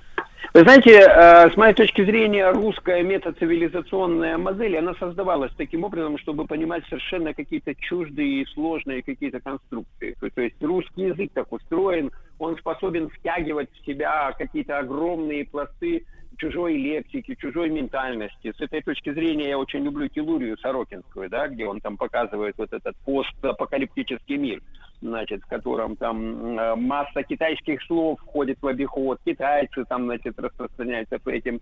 Поэтому я считаю, что Россия вообще способна принимать она так устроена, что она способна принимать вообще любые влияния. Другое дело, что последние там а, пару-тройку сотен лет она занималась экспериментами с эм, англо-французской вот этой вот европейской конструкцией. Ну, не, не все было неудачно, не все было удачно. Пора уже прийти к усовершенствованию этих вещей и другими парадигмами. А вот на простом примере, Бронислав Борисович, иногда слышишь от э, вот людей, которые берутся о Китае говорить, например, э, слышна такая мысль, что в Китае, например, нет э, дружбы между людьми, что вот, э, ну вот именно такой теплый Не, ну, ну, это- человеческий... Это, э, я- не, не, это точно бред, просто забыли все, прям даже не обсуждаем. Это смешно. Да, а там есть культ, культ дружбы, есть разные объяснения степеней дружбы, есть огромное количество исторических примеров бескорыстной какой-то самоотверженной дружбы. Прям, прям даже я не знаю, кто это говорит, надо просто сразу выводить и топить в этих бочках. Да, да. Но вот мы с вами Еще, должны... знаете, еще говорят, я хочу, знаете, я хочу сказать еще, что часто говорят, что в Китае нет совести, нет любви. Это тоже бред полный, это люди просто плохо образованы в китайском языке, и, потому что здесь проблема еще китаеведческого образования. Да. Вот она в этом еще заключается. Это неправильно. Но, но вот если брать, э, брать э, э, разницу все-таки имеющуюся да, в менталитете, а что нам нужно принять в китайцах или в Китае по умолчанию, то, что с вашей точки зрения для русского выглядит, может быть, странно или нетипично, или не заостряли на этом внимание, какое-то Вы какое знаете, качество? желание учиться на желание учиться на уроках истории. Вот как бы. Вот что нам надо точно принять историчность сознания. То есть, то есть вот обращение. Я считаю, что огромное количество проблем э, современных заключается в том, что вот в 84-85 году не посмотрели назад и не подвели итогов. Понимаете, какая история. Потому что привычки нет. Все, все время куда-то Россия все время куда-то рвется вскачь, вот это вот несется по полю бездорожью по-своему, значит, и все оглянуться не успевает, что, может быть, бегает по кругу. А вот это у китайцев это очень важный момент. Как только они переходят на новый уровень, они подводят итог предыдущему. Историческое сознание. Вот, вот то, чему стопроцентно стоит поучиться у китайцев, механизмы сохранения и поддержания историчности в сознании, конкретно механизмы. Они есть, они существуют. Да, да. Спасибо большое, э, Бронислав Брониславович. Э, С нами был, друзья мои, Бронислав Брониславович Виногродский, независимый китаевед. Э, Я от себя дополню. Действительно, у нас вот часто достаточно встречается такое явление в людях, когда человек совершенно искренне, не раз это наблюдал, ну, у молодых, в частности, достаточно часто это развито, да, что до его, все, что происходило до его рождения, его, в принципе, не касается, это не его, так сказать, он тут не при делах, ни при чем, а вот э, действительно копнуть хотя бы там на 50, я уж не говорю там на 100, на 200, 300 лет, и понять, что идет непрерывная связь историческая, э, так сказать, культурная, да, какая-то, вот этого не хватает. И действительно этому, наверное, нужно поучиться, и нужно так и учить людей. А, День рождения Конфуция сегодня, друзья мои, почитайте его умные мысли.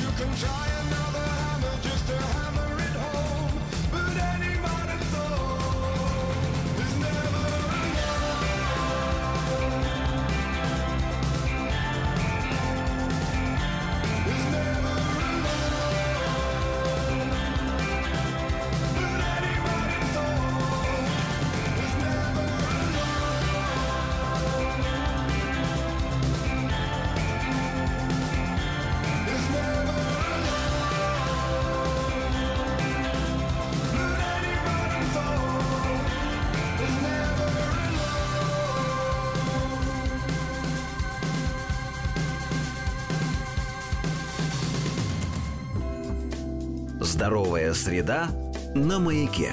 Здравствуйте, дорогие товарищи. Осень в самом разгаре. А это не только золото на деревьях, это еще и дожди, слякоть, ветра, простуды. Да, целый сезон простуд. Запас энергии после отпусков и каникул постепенно заканчивается. У меня точно заканчивается, я проверял. Поэтому мы вместе с Рустамом. Рустам, доброе утро. Доброе утро, Сергей. А Рустам у нас человек, который подпитывает свой иммунитет, между прочим, инжиром, финиками, да? В достатке у вас это с малой родины? В достатке и медицинскими знаниями, Сергей Ильич, не забывайте, что я все-таки по образованию врач. Да, было дело в 90-е, когда дипломы продавались. Продолжаем обсуждать в эфире простые правила. Как быть здоровым, товарищи, и уберечь себя в сезон повышенной заболеваемости. Мы их все знаем на зубок, но напомнить никогда лишним не будет. А делаем мы нашу важную сезонную работу с партнером фармацевтической компании АО «Валента Фарм», производителем препарата от боли в горле «Громедин». Хочу напомнить, что простуда это коварный недуг, э, который особенно вреден для наших детей. Осенью, зимой дети болеют чаще. Почему? Потому что холодное время года, короткий световой день, да и классы в школе в детском саду, где дети обмениваются вирусами. И стоит одному ребенку заболеть, как вирусы быстро доберутся до всех остальных детей в классе.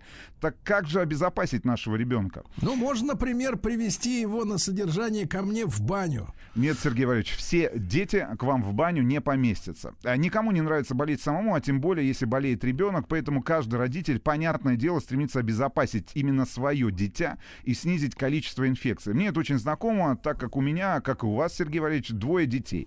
И Итого бывает- четыре. и того 4 на двоих. Значит, и бывает на самом деле очень обидно, когда в коллектив приходит простывший ребенок. Всего один ребенок, потому что дома несознательные родители, не такие, как мы с вами, Сергей Валерьевич, решили. Значит, потрогали лоб ребенка перед выходом в школу. Так, температуры нет, значит, сопли есть. Ладно, пускай идет дальше. Потрогали через кожаную перчатку. Да, и буквально через пару дней половина класса уже болеет. Ну, это ни в какие ворота. Да. Я так понимаю, сегодня у нас будет ряд советов по поддержанию здорового состояния ребенка в осенне-зимний период. Да, Рустам? Именно так, Сергей. Скорее профилактические рекомендации. Не всех, конечно, придерживаемся, но стараемся. Итак, пункт номер один. Очень важно, товарищи, уделять внимание физической активности. Это о чем? Это о ребенке. Не волнуйтесь, вы можете сидеть спокойно на стуле. Чем ребенок подвижнее и спортивнее, тем больше он защищен от инфекций, как кому-то не может показаться это странным. Вот, например, можно делать вместе с ребенком что? Зарядку. Да, зарядку. Подойдет самый простой комплекс упражнений. Руки выше, ноги шире, 3-4. Вот, запоминайте. Второе. Закаливание также очень полезно. Например, можно начать принимать воздушные ванны, а потом перейти к обтираниям холодной водой. Погодите, ванна тут сама по себе ни при чем. Ни при чем? Сергей Ильич. То Просто стоите, да, без голый. верхней одежды. Ну, почему же? Без верхней одежды, а рядом, например, с открытым окном. Или вы ходите на балкон, Ну, правильно? то есть не пальто снять, правильно? Пальто снять, да. А потом Хорошо. обтираетесь холодной водой. Хорошо. Третье, дорогие друзья, необходимо наполнить рацион ребенка витаминами и не пугайтесь этого слова, минералами для повышения иммунитета, повышению защищенности детского организма от болезней. Могут помочь витамин А, витамин С, витамин Е, цинк, железо и селен. Вы представляете? Ну, а в принципе, э, для взрослых это тоже полезная вещь, э, как мы уже и рассказывали в нашей предыдущей программе. Четвертое. Основа здоровья это, конечно же, полноценное питание и соблюдение питьевого режима. Поэтому нужно уделять большое внимание детскому рациону. Не давайте детям злоупотреблять сладким и мучным. Стоит добавить в рацион как можно больше овощей, фруктов, ягод и пить много-много воды, компотов и травяного чая, Сергей Погодите, Валерьевич. погодите, вот смотрите, а, соблюдение питьевого режима, то есть безалкогольный питьевой режим, правильно? У детей, да, Сергей Валерьевич. Точно. Так, нужно, пятый пункт, нужно ежедневно гулять и правильно одевать ребенка. По погоде не надо кутать, как мамочки там, понимаешь ли, в плюс 20 на минус 40. Э, Чтобы ему, ребеночку-то было комфортно, чтобы он не заболел даже при долгой прогулке в непогоду. Не замерз И, не, наоборот, не вспотел, чтобы его потом не продуло. Шестой пункт. Старайтесь регулярно проветривать помещения, в которых находятся дети.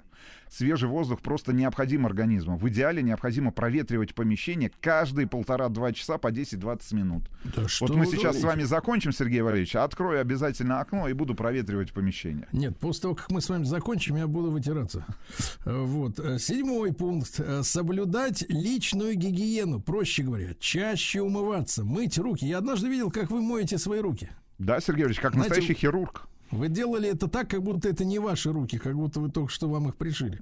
Возвращаясь с улицы, сразу же переодеваться в домашнюю одежду, понимаете, и обувь снимать. Приучайте своего ребенка регулярно и правильно мыть руки. Вот продолжительность мытья рук должно быть ничуть не меньше 20 секунд.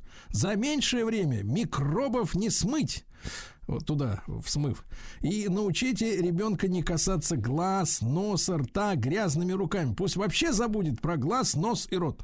Если у него грязные руки. Восьмой пункт. Очень полезно промывать нос ребенка солевыми растворами. Э, Погодите, погодите, что значит промывать нос ребенка? Промывать, как это? Сергей Валерьевич. Куда Ну, есть- засовывать? Ну как это? В нос, в ноздрю, в левую и в правую. Прям соль ему туда. Да, Сергей Валерьевич, можно, есть специальный, специальный раствор, вы их знаете прекрасно. Можно постараться, кстати говоря, привить ему такую здоровую привычку, как полоскание горла. Вы когда в последний раз полоскали горло, Сергей Валерьевич? Когда болел. Вот, а можно полоскать, и нужно полоскать, и такая рекомендация, полоскать как раз тогда, когда вы не болеете. И это касается наших детей. Это надо делать утром после сна. Проснулись, значит, подошли, по- подошел ребенок э, в ванной комнате к раковине, значит, прополоскал горло, правильно? Потом перед сном и обязательно после возвращения из школы или садика. Можно еще и после приема пищи. После каждого приема пищи. Да? У вас дети сколько раз в день едят? Три. Где ж мы столько соли-то возьмем? Девятый пункт. Здоровый сон также очень важен для растущего организма. Ваш Вот вы организм растет, Сергей. Мой, да, как и ваш. Так вот, э, пятилетнему ребенку, я, честно говоря, с этой цифрой встречаюсь в шокированном состоянии, нужно 13 часов сна в сутки. Вы можете себе, да вы знаете, сколько в Он сутках? больше половины дня, получается, должен спать. 24. На все остальное остается только поел и сразу спать снова. В возрасте 6-7 лет норма сна составляет 12 часов. То есть половину жизни он в 7 лет спит, половину стоит. Вот. А подросткам, кстати, нужно спать не меньше 9 часов. Они не должны сидеть перед телевизором с приставками своими погаными игровыми. Вот они должны ложиться спать вовремя, чтобы высыпаться. А Надо если, за- не, а если не высыпаются, они, во-первых, плохо учатся, а во-вторых, они болеть начинают, правильно? Надо забрать у детей телефон, Сергей Валерьевич. Все надо забрать у Все детей. забирайте. А вы сколько Всё. спите? Я сплю, как только позволяет совесть. Сразу Хорошо. ложусь спать. Ну и десятый, последний пункт наших рекомендаций. Постарайтесь ограничить посещение мест большого скопления людей. Это касается рекомендаций как взрослых, так и детей. Да, вот, правильно? например, пункты пропуска на грузинской границе. Правильно? Да, или, например, супермаркет, в котором ребенку делать нечего, правильно? Он должен Вообще, проводить ребенку- время с пользой. Вы знаете, вспоминая свою жизнь в детстве, действительно делать вообще нечего. Только расти. Вот как-то так, Сергей Валерьевич. А как же помочь ребенку, если у него все-таки горло заболело, Сергей? А вот в этом случае помочь может препарат громедин детский. Спрей разрешен с трех лет. Таблетки с четырех лет. Дети не любят горькие и кислые лекарства, но лечение может быть приятным на вкус. Громедин детский имеет приятный вкус малины. Больное горло ребенка можно доверить лекарственному препарату громедин детский. Лечит больное горло, уменьшает воспаление, оказывает противомикробное действие, смягчает неприятное ощущение в горле и облегчает глотание. Специальный малиновый громедин в упаковке с желтым шарфиком. Но, Так. друзья мои, обращаем ваше внимание, что обязательно перед приемом препарата требуется проконсультироваться с врачом, так как имеются противопоказания. Вы можете выступить в качестве такого врача? Обязательно. Отлично. Ну и напоследок э, поделимся с вами простым и важным фактом. Во время кашля скорость потока воздуха из легких достигает 100 км в час. А когда мы чихаем, из нашего носа наружу вырывается более 100 тысяч бактерий. которые разлетаются с еще большей скоростью до 160 километров в час. Вот так-то, дорогие друзья, берегите себя, будьте здоровы. Рустам Иванович, вы особенно, вы нам нужны. Понимаете? И вы, Сергей Валерьевич. Точно. До новых встреч, товарищи. Здоровая среда на маяке.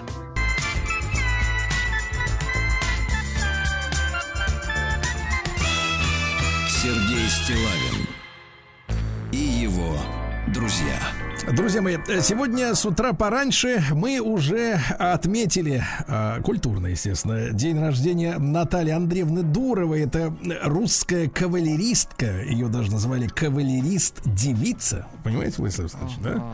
Вот, отметили. Ну и э, это офицер русской императорской армии. э, э, Женщина, девушка с такой очень необычной э, и для своего времени, и, наверное, для современности судьбой.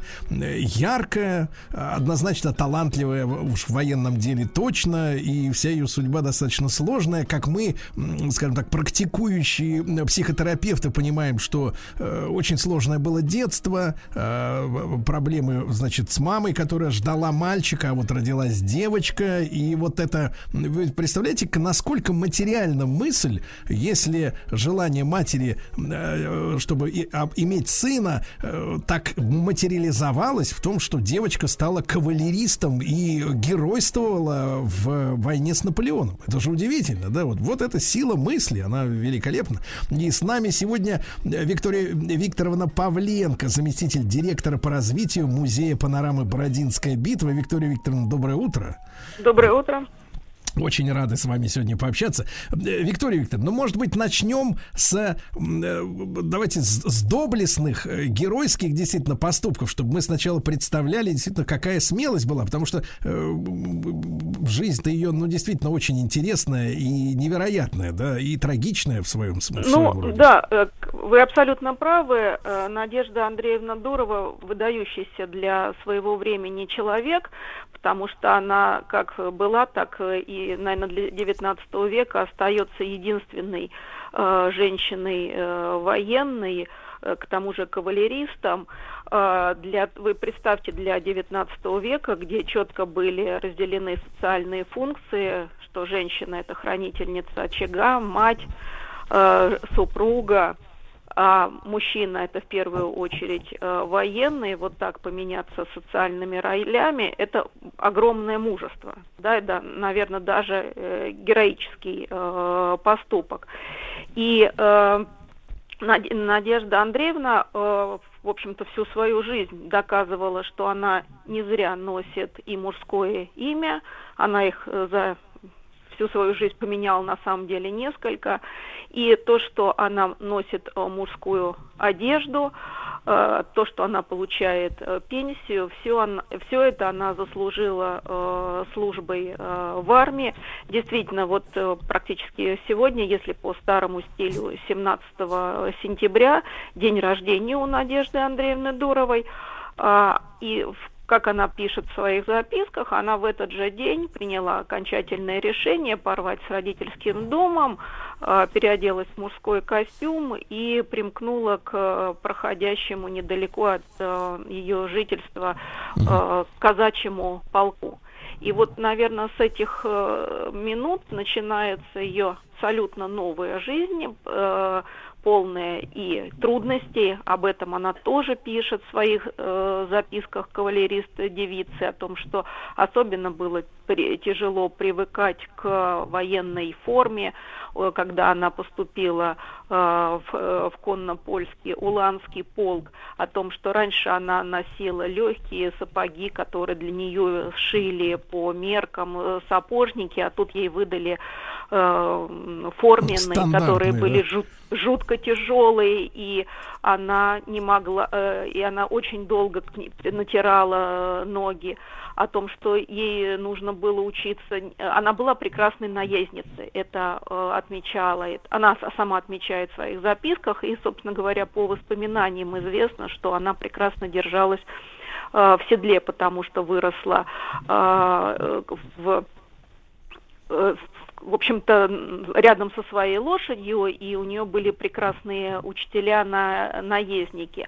А вот э, остальную солдатскую науку. Она постигала вместе с другими солдатами, училась пользоваться, э, владеть пикой, э, саблей, которые тоже очень были те- тяжелы для э, женской руки. Ну, представьте э, двухметровую пику, которую нужно было держать особым образом, или э, сабля, которая также была э, металлической, которая была несколько килограмм, а нужно было еще э, не просто владеть ею, держать в руке, а наносить э, колющие и рубящие удары что, в общем, составляло основу воинской науки для э, кавалеристов.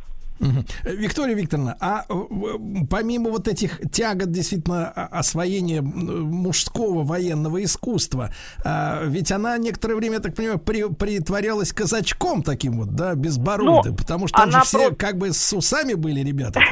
Да, это, ну, это одна из легенд, опять же, которую она э, рассказывает в своих записках. Да, первое, к кому она примкнула, это был э, казачий полк, э, который шел э, на Дон, и э, у нее была э, припасена казачья одежда, поэтому она представилась э, казаком, но дворянином, но при этом она не представила документов. А, ей поверили и взяли с собой э, с полком, э, так чтобы да, она хотела достигнуть э, места, где происходило формирование уже регулярной э, русской армии на западную границу. И, э, конечно, опять же, мы можем судить по ее воспоминаниям, что она побоялась уже оставаться в казачьем полку, потому что даже не казаки, а сами казачки э, почувствовали, что э, что-то здесь не так. Не конкуренцию, они э, четко увидели, наверное, женскую фигуру, женские формы. Женщина, она сердцем видит, да? Тонкий стан, э, тонкую кожу. э, Виктория всё-таки. Викторовна, а вот как вы понимаете, если так э, в целом посмотреть на эту историю, она, ну вот я, я уже сегодня огласил эту э, такую трагедию, да, с материнской жаждой э, мальчика родить, и вот так, э, так сказать, вот у нее все это было вот так вот перекошено. Она сама отрицала свою женскую природу, ей это было отвратительно. Вот э, не, не осталось ли ее каких-то вот воспоминаний относительно вот самовосприятия, да, отвержения, отвергания своего собственного тела, своего собственного пола? Э, скорее э, отвергание э, женской судьбы. Э, но опять же, если судить по ее воспоминаниям, то здесь действительно очень сильно на нее повлияла мать которая э, не только м, действительно хотела хотела мальчика и таким образом э, по ее рассказам хотела э, заслужить прощение у своего отца за э, за брак без благословения и если она приведет, э, принесет внука, то значит она, это будет продолжатель рода. А э, здесь э, мать просто всячески э, ей рассказывала о тяжелой женской э, доле, которая э, влечет только э, болезни, э, унижение, практически рабское э, состояние, что женщина от рождения до гроба кому-то э, все время подчиняется сначала родителям, потом мужу. И вот э, скорее это, так сказать, социальная э, роль и повлияла на э, Надежду Андреевну.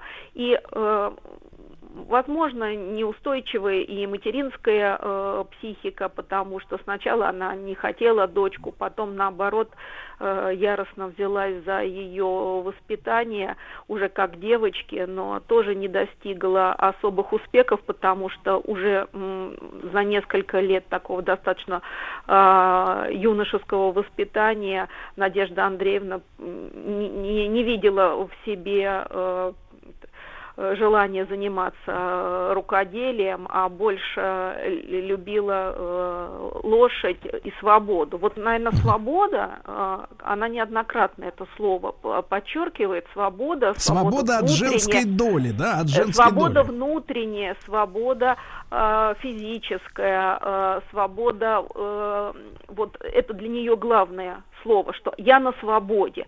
Даже находясь э, в тяжелых условиях в полку, все равно она чувствовала себя, э, может быть, внутренне свободной в том, что она занимается Да. тем, э, чем она хочет, А, а не Виктория тому, к чему ее принуждают. Да, а вот э, вопрос. Э, Вы э, рассказали о том, какое воспитание э, мать да, дала своей дочери, э, рассказывая о том, что ничего кайфового ее впереди не ждет. Она родилась фактически рабом и так и умрет. И запугала ребенка до, до невозможности, да, вызвала даже протест.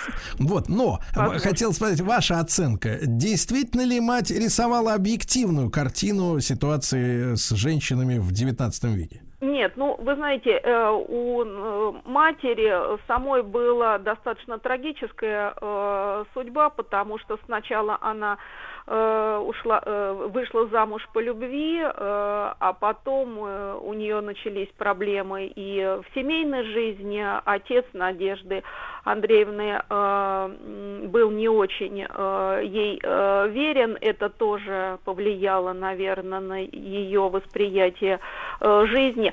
А, Это как э, вспомните у Толстого, э, все семьи счастливы одинаково и несчастливы э, по-разному. Поэтому м, это вот, так сказать, э, квитинстенция одной семьи, потому что э, мы знаем с вами э, образцы прекрасных э, дворянских семей XIX века, из, ко- э, из которых выходили прекрасные э, Да, да, да, да, Виктория Викторовна, так я вот имею в виду, вот ваше, ваше ну, как бы научное видение ситуации в целом, да, в 19 Это, веке, ну, вот это, это, наверно- ощущение, вот это ощущение, что женщина была рабом, насколько Нет, это вот, конечно. это было распространено? Нет, конечно, это не было распространено, э, распространено. это все зависело от воспитания. Но вот так сложилось в семье э, Надежды Андреевны. Вот такой не очень удачный опыт э, семейной жизни был и Да. у ее матери.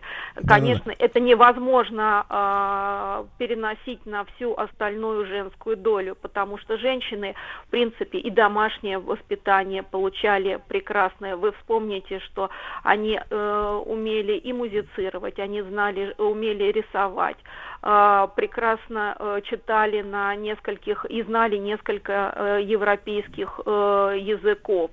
И потом все это переносили на своих детей, поэтому и дети, и мальчики, и девочки вырастали даже с домашним прекрасным образованием, Да. э, с тем запасом Да. знаний, э, которые давали им в семье. Да, я Наверное, понимаю. это просто Ви- Виктория не- Викторовна. несчастливая семья Да. была. А вопрос такой, ведь Александр Сергеевич Пушкин приложил очень немало, да, вот, э, м, так сказать, немалую руку э, к тому, чтобы записки кавалер, кавалерист девицы стали достоянием э, общественности в России. А э, насколько, какая была реакция в обществе на публикацию вот этих мемуаров, скажем Ну, так? или- э, о- э, очень, конечно, была большая, бо- бо- большой резонанс, потому что даже э, книжка, которая из э, изданий, которое предполагалось тиражом 400 э, экземпляров, была допечатана до 700 экземпляров. А, ведь э, к Александру Сергеевичу э, помог помо- э, обратиться брат э, Да. Надежды Андреевны э, Василий, в жизни которого она принимала э, тоже большое участие. Он познакомился на Кавказе с Пушкиным и уже затем в Петербурге э, рассказал о том, что его сестра, э, о которой в принципе знали, в общем-то, и в армии, и в столице о том, что существует такая женщина-офицер, Да. и э, она передала свои записки, но изначально она даже предполагала, что э, а- он пере, э, как бы использует эти записки. для- Переработает, да? Друзья мои, сегодня день рождения Натальи Дуровой, кавалерист девиц. После короткой рекламы продолжим. Сергей Стилавин На маяке.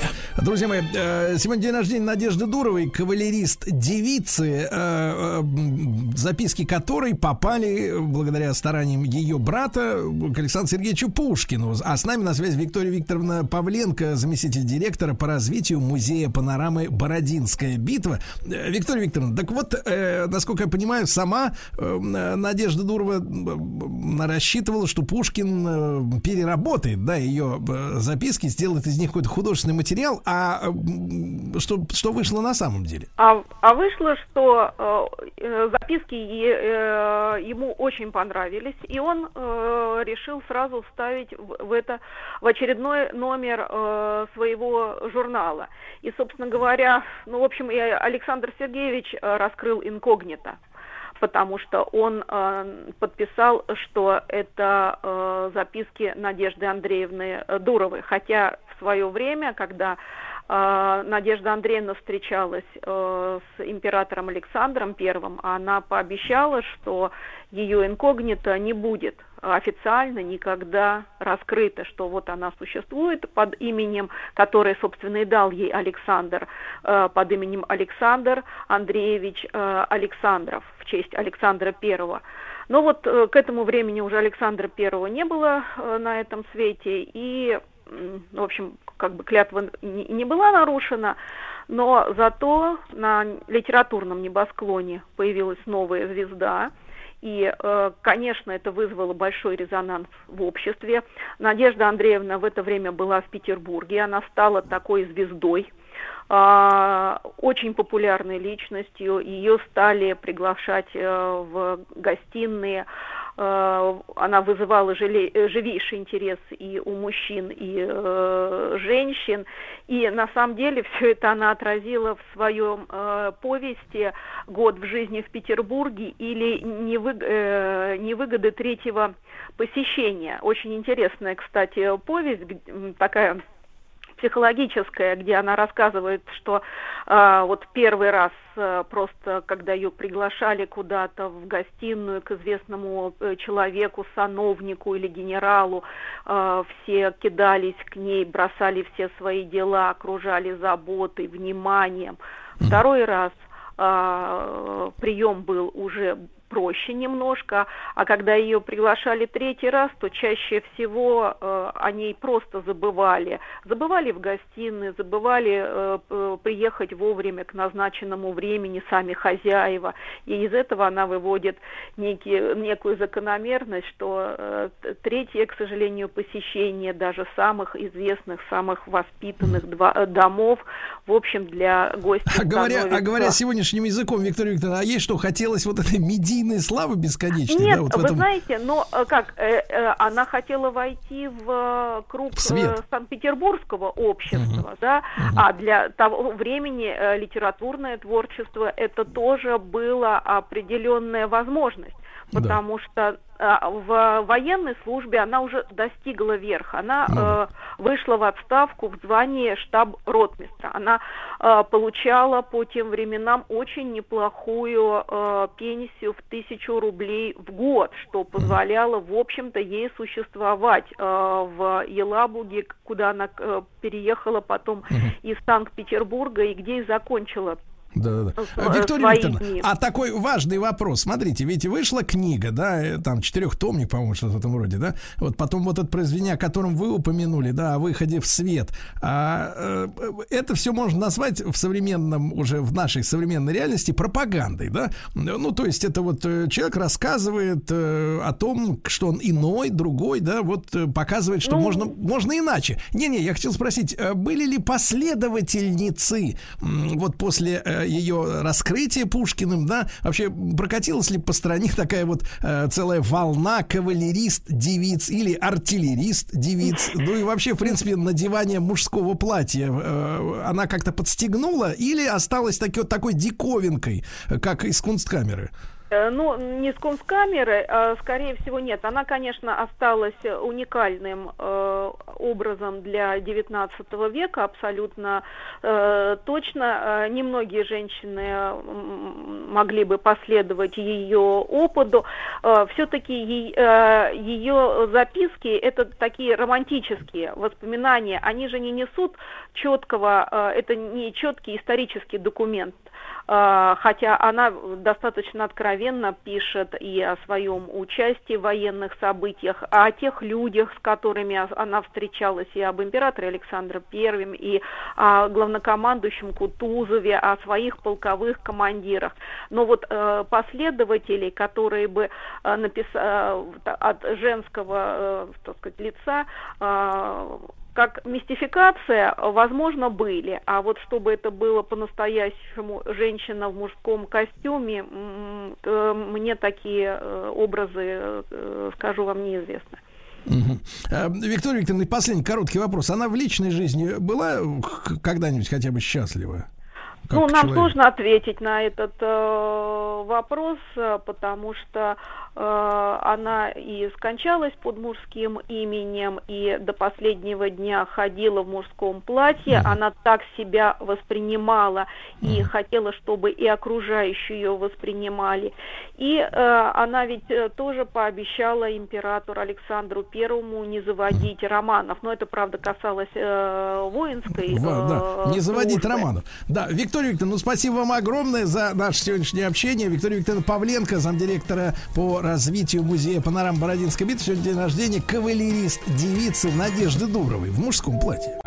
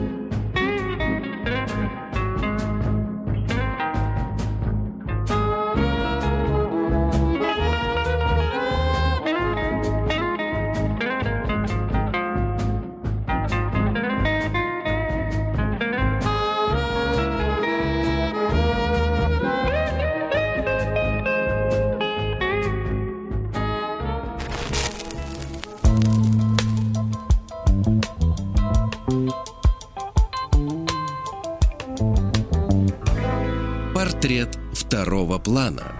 Друзья мои, э, что же, в нашем проекте «Портрет второго плана», естественно, Василий Жанович Цветков, профессор Московского педагогического государственного университета, доктор исторических наук. Василий Жанович, здравствуйте. Здравствуйте, здравствуйте, да. Ну и заголовок нашей сегодняшней беседы звучит э, неожиданно с точки зрения филологии. Надежда Константиновна Крупская, двоеточие, первая леди страны Советов. Ну, зная уже портрет Надежды Константиновны вот э, в зрелом возрасте, конечно, с э, термином леди вяжется это не очень. Хотя, если взять ее юные фотографии, э, то она порой даже вот некоторые обращают внимание, напоминает э, актрису Скарлетт Йоханссон. Вот, да.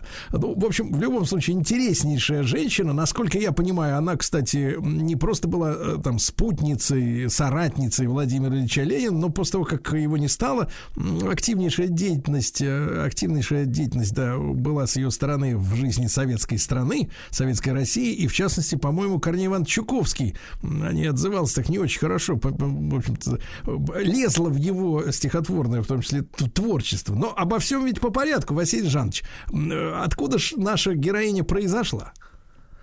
Да, это, конечно, очень важный момент, потому что происхождение любого героя нашего цикла это, это отдельная тема. И, конечно, многие вот из тех взглядов, которые а, человек а, позднее уже в зрелые, там, в юношеские, в зрелые годы исповедовал, они закладывались, а, закладывались в семье, они формировались у него в детстве, в юности, в, в ранней.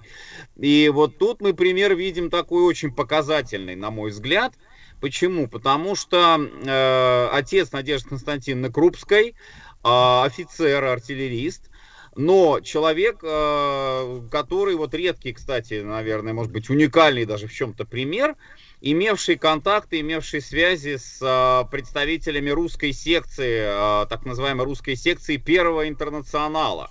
А, кстати, Человек сегодня, был- сегодня же как раз у нас тоже своего рода юбилей, но не юбилей, не круглая дата, в 1864 как раз сегодня-то они собрались на это первое заседание. Вот именно. Э, И э, это был человек, который э, не просто вот как-то дружески был связан с этими людьми. Он, в частности, Андрей Потебня, офицер тоже, а, член как раз вот этой русской секции марксистской. А, И э, идейно, идейно он тоже был им близок, э, и, в общем-то, был человек таких очень-очень твердых демократических убеждений. А, и э, даже вот такие факты его биографии, э, которые, конечно, может быть, и могли бы м, стать э, предметом судебных разбирательств, ну, собственно, даже и становились они предметом судебных разбирательств, он конфликтовал с системой, а, как сбор статистики, статистических сведений по э, уезду, где он э, состоял а, уездным начальником, это была, кстати, Польша, это тоже вот накладывало отпечаток на формирование вот его взглядов, взглядов отца Крупской, Константина Крупского, а, и э, собирал эти сведения статистические для э, как раз Маркса в его работах, э, посвященных экономике России. А что касается матери, то мать, э, даже вот интересная, опять же, детали ее биографии, даже в школьные, вот, э, условно говоря, да, гимназические, ну, там даже не гимназия была, она сирота была, мать ее полная, а, и взяли ее на воспитание на казенный счет, взяли ее в, э, ну, такое, в общем, сиротское учреждение для девочек, а, и она отличалась там очень таким, ну, как определяли, а, несдержанным характером. А, то есть она могла нагрубить э, воспитательница, она могла там э, взять на себя роль э, организатора какого-нибудь э, ученического бунта.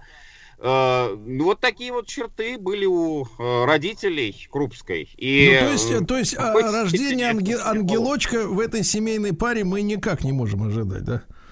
А Я думаю, что дело тут даже не в рождении, а в воспитании. Потому что, опять же, вот э, сама Крупская вспоминала, и те, кто с ней общались, тоже, безусловно, вот э, отмечали это. Она никоим образом, ни одним единым словом не осуждала взглядов своих родителей. Наоборот, она считала, что это прекрасная семья. А, И вот именно не в плане того, что они воспитывали как-то, э, давали ей материальное обеспечение, помогали ей э, в жизни там делать карьеру и так далее. Ну, то есть то, что принято, общепринято, может быть, было считать э, таким родительским воспитанием, родительским попечением. Нет, именно наоборот. Наоборот, то, что они э, с детских лет приучали ее независимости, самостоятельности. И э, если это даже вот нужно там ради идеи а, идти на какие-то жертвы, то, то это можно и должно делать. То есть вот такое воспитание человека, который уже э, с молодых, как говорится, ногтей а, был подготовлен э, к будущей революционной работе. Это важно очень. Василий Жанович, а как же произошло знакомство-то с Владимиром Ильичем? Потому что э, Владимир Ильича-то, я так понимаю, как у женщины, как у женщины, как у лидера партии, пламенного оратора, конечно, было немало поклонниц. Вот, э, учитывая фон, э, э, вообще, в принципе, восприятие революционеров вот в те там несколько десятилетий перед э, победой октября, да, но это были герои в п- п- представлении, по крайней мере, интеллигенции, да, несмотря на ту кровь, которую многие из революционеров разных партий лили, проливали, да, э, тем не менее, это были герои, э, женщины за ними, соответственно, убивались, э, и Инесса Арманд вспоминается, да, как говорится, на слуху, вот, а все-таки супругой официальной стала э, Надежда Константиновна. Вот, может быть, н- н- немножко о женщинах и революционерах, вот несколько слов нужно сказать нашим слушателям. Здесь я бы шире гораздо ставил вопрос. Почему? Потому что, во-первых, все сводить э, к Ленину как мужчине, условно говоря, да, человек, который вызывает э, женские симпатии, ну, это достаточно бы было бы узко, наверное, очень узко, тем более, что сам Владимир Ильич, э, несмотря на безусловную харизму, конечно, его как лидера, как вождя, но вот с точки зрения какой-то мужской, вот особой мужской привлекательности, я не могу сказать, что вот его современники э, об этом говорили хотя бы даже как-то, хотя бы в каких-то косвенных там намеках. Нет, мы этого не найдем. А, Может быть, конечно, какой-то источник нам еще неизвестен, но, но из того, что известно здесь, мы, мы не можем так сказать. А другой момент. Вот важно, вы отметили, что это была среда. Это была среда, в которой формировались э, отношения между людьми. Помимо того, что это была среда людей, э, близких, безусловно, друг другу по взглядам, даже вот те же самые вчерашние народники, а, члены других каких-то партий левых, а, меньшевики, допустим, вот еще до раскола, пока РСДРП была единой партией. Но это была вот та среда, которая, э, даже вот несмотря на какое-то, может быть, несходство взглядов, но это были люди, которые в значительной степени доверяли друг другу. Доверяли друг другу и помогали друг другу. И это была не просто вот какая-то дружба по принципу э, выходные на шашлыки вместе поехали, да? Это была дружба по принципу совместной э, подпольной революционной э, работы. Это были люди, которые вот ну, делом, как говорится, были проверены.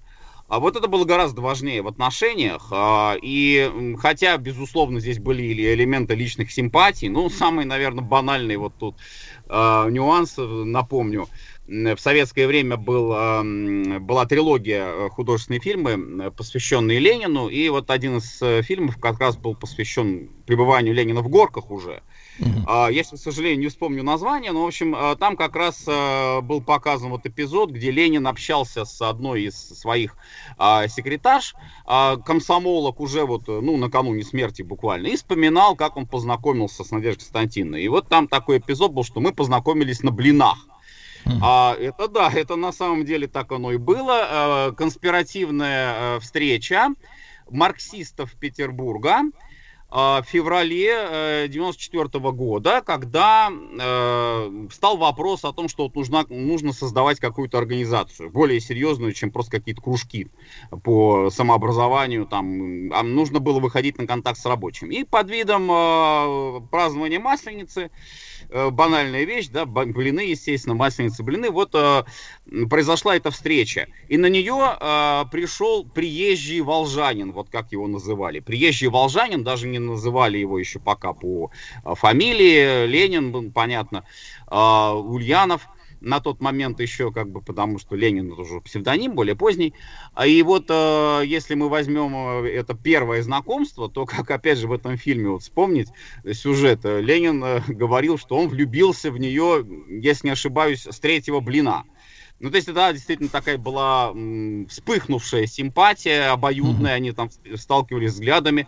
А дальше, а чем дальше же, уже чем же, работа, Василий работа. Жанович, чем же взяла-то Надежда Константиновна? Ну, портреты юношеские, вернее, ну, в, в- как, в юности мы ее представляем, действительно привлекательная женщина была. Вот, а вот по характеру, по темпераменту, что она из себя представляла? Вот тоже еще один интересный нюанс ее биографии отмечу. А, Она училась в гимназии, и вот все-таки в отличие от матери, она получила такое достаточно хорошее образование, основательное образование, то есть 7 классов гимназии она закончила с золотой медалью. А, И специально она закончила еще восьмой педагогический класс. То есть этот педкласс, он давал ей э, возможность вести уроки, э, домашние уроки. Она становится, ну, по-современному говоря, репетитором. Она называ- э, занимается репетиторской деятельностью, учительницей становится, ну, какой-то там небольшой доход это ей дает.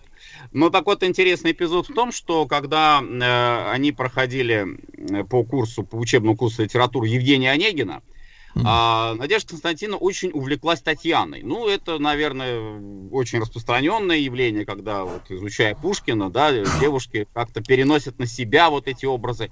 И чем понравилась ей Татьяна Ларина? А Татьяна Ларина понравилась ей тем, что она вот произвела впечатление такой э, неприступной э, женщины. Вот особенно последняя сцена, где она встречается с Евгением Онегиным уже в Петербурге на балу. А, И вот она верна э, своему мужу, она вот такая неприступная, она подавляет в себе эмоции. Э, И вот это, как ни странно покажется, может быть, вот именно это привлекло Надежду Константину. И она, возможно, вот так на подсознании, а, как-то вот этот вот образ Татьяны э, стал для нее, ну, может быть, путеводителем определенным. И это все отмечали, когда с ней общались. То есть это был очень сдержанный, человек, а, она крайне-крайне мало выражала вот таких вот своих особых э, эмоций, как это свойственно, безусловно, многим женщинам. А, И э, такой вот флегматичный характер, э, может быть, э, это было в какой-то степени ближе Ленину. Почему? Потому что Ленин-то как раз наоборот. И это опять же все отмечали, вот кто с ним общался, он отличался таким взрывным эмоциональным характером, то есть это был человек увлекающийся, и они вполне, вполне друг друга дополняли в этом отношении, вот так вот если посмотреть на них как То на семейную пару. Владимир Ильич немножко так, э, судя по карте, чуть-чуть промахнулся, да, с псевдонимом, но Онегином надо было быть. Да, возможно. Ну, в общем, вот э, и э, формирование их э, семейных уже будущих отношений. Следующий это этап, это совместная работа в Союзе борьбы за освобождение рабочего класса в Санкт-Петербурге. А, причем тоже, кстати, интересный момент. Ведь Крупская старше Ленина. Она старше Ленина на год, чуть больше года, а прожила дольше. И что, опять же, вот интересный факт ее биографии, прям вот, ну, в какой-то степени, может быть, мистический. Она умерла на следующий день после своего 70-летия. А, отпраздновали день рождения, 39-й год. А, И, э, и вот она, она, она скончалась на следующий день, февраль 39-го. А, но это я говорю к тому, что вот э, отношения были уже такие равные, партнерские отношения. То есть Василий это не были а отношения можно, жена-муж. По- Да. Поскольку, поскольку всплыл 39-й год, да, и она умерла своей, своей смертью, э, вот вопрос очень важный, наверное, да, чтобы сегодня. Она была, скажем так, неприкасаемой э, в плане вот тех, э, э, э, скажем так, э, даже не знаю, как правильно подобрать слово, чтобы никого не обидеть. Ну, вот тех процессов, да, которые происходили там во второй половине 30-х годов со старой Ленинской гвардии. Либо она не лезла в политику, потому что мы знаем примеры, когда люди и дольше э, проживали жизнь, да, будучи там старыми большевиками, не примыкала ни к каким группам, типа там к Бухарину, к Каменеву, там к Зиномию, к Троцкому. Она, она вот представляла из себя, м, скажем так, вот если короткой строкой, да, какую-то политическую силу, течение, либо к кому-то, опять же, присоединялась. Если выражать э, вот ее э, место, условно говоря, в советской иерархии после 24 года, то есть после смерти ее мужа, смерти Ленина, наверное, вы правы вот э, в контексте нашего сегодняшнего названия, вот когда вы говорили «первая леди государства», э, словосочетание «вдова Ленина», вот э, это, это все, это, это обо всем говорит. При том, что да, мы видим э, факт ее биографии, это 14-й съезд партии, э, это поддержка объединенной оппозиции, новой оппозиции, это действительно сочувственные слова в адрес э, и, э, Каменева-Зиновьева. А, Но, но, но, буквально конец 20-х годов она уже отходит от какого бы то ни было политического спора, политического конфликта, внутри политических вот этих вот, внутрипартийных, условно говоря, разборок. А, И она целиком уходит в работу наркомпроса. А, Это тоже, кстати, важная э, страница ее биографии, потому что еще до революции, и Ленин, кстати, всячески поощрял вот это ее интерес этот. Ну и, а, собственно, она же вот уже была, как мы сказали, она имела учительское такое образование, э, ну, может быть, не настолько глубокое, но тем не менее, она была связана вот с системой образования. А, и, э, и всячески-всячески вот это вот поощрялось. То есть это был человек, это, ну, многие ее так и называли, крупская педагог. И а, у нас не случайно, кстати, интересный тоже факт. Напомню, что а, Московский областной педагогический э, университет, э, он имени Надежды Константиновны Крупской. Педа- э, Тот самый МГПИ, который я имею честь представлять, он у нас а, в советское время это имени Ленина, а областной имени Крупской. То есть в этом смысле тоже был определенный вот такой образовательный подтекст. Э, контекст. И да, она э, автор очень многих педагогических работ. Э, безусловно, ее можно считать таким идеологом, вдохновителем, в частности, пионерской организации. А, причем, что интересно, вот тоже нюанс такой, она отнюдь не считала, что пионеры должны вот начинать свою работу с нуля. Очень много можно взять опыта тех же самых бойскаутов. Ну, а это же известно, в общем-то, как раз параллельные организации существовали Ну, долгое время. скаутские да, такая пионерские. достаточно. Да, но, но совершенно другой идеологии. То есть идеология должна быть не э, там служение какое-то государству или там выполнение каких-то благотворительных целей, а служение классовой борьбе, служение э, вот той политики партии, которая, собственно, э, проводится, проводилась, будет проводиться э, в Советском Союзе. Э, И э, вот эта вот ее педагогическая работа, она в какой-то степени уводила ее в тень политических э, интриг, борьбы. Хотя, конечно, мы ни в коем случае не должны забывать э, тех эпизодов, э, конфликтных эпизодов ее Мгм. со Сталиным. В частности, знаменитый эпизод, э, когда э, возник конфликт по поводу э, пребывания Ленина в горках, э, то есть нужно ли ему давать информацию полную э, из Москвы или его э, желательно изолировать, потому что вот эта изоляция от Москвы э, Лениным воспринималась очень болезненно и считали, что просто убрали старика э, от Москвы подальше, чтобы он тут не мешался. А, вот Крупская была с этим не согласна категорически, и вот на этой почве возник конфликт со Сталиным, очень резкий. А, И вот тут, кстати, тоже э, интересный нюанс. Ленин проявил себя как э, истый джентльмен, я бы сказал. Почему? Потому что он полностью стал, э, узнав о конфликте со Сталиным, он полностью стал на сторону жены а, и заявил, это известный факт, о том, что если вот Иосиф Виссарионович не, не извинится перед Да. э, моей супругой, то между нами вообще прекратятся любые отношения. Да, А, деловые, там, Василий личные. Жанович, Василий Жанович, ну выстраивается такая из вашей речи такая интересная фигура. А, Ленин джентльмен, а Крупская леди. Ну, Вот о Надежде Константиновне. да. мы, да, сегодня поговорим, после короткой рекламы продолжим.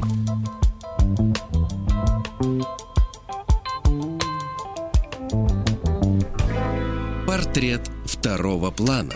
Итак, друзья мои, наша сегодняшняя героиня это Надежда Константиновна Крупская. И с нами, конечно же, Василий Жанович Цветков, профессор Московского педагогического государственного университета, доктор исторических наук. Василий Жанович, еще раз здравствуйте.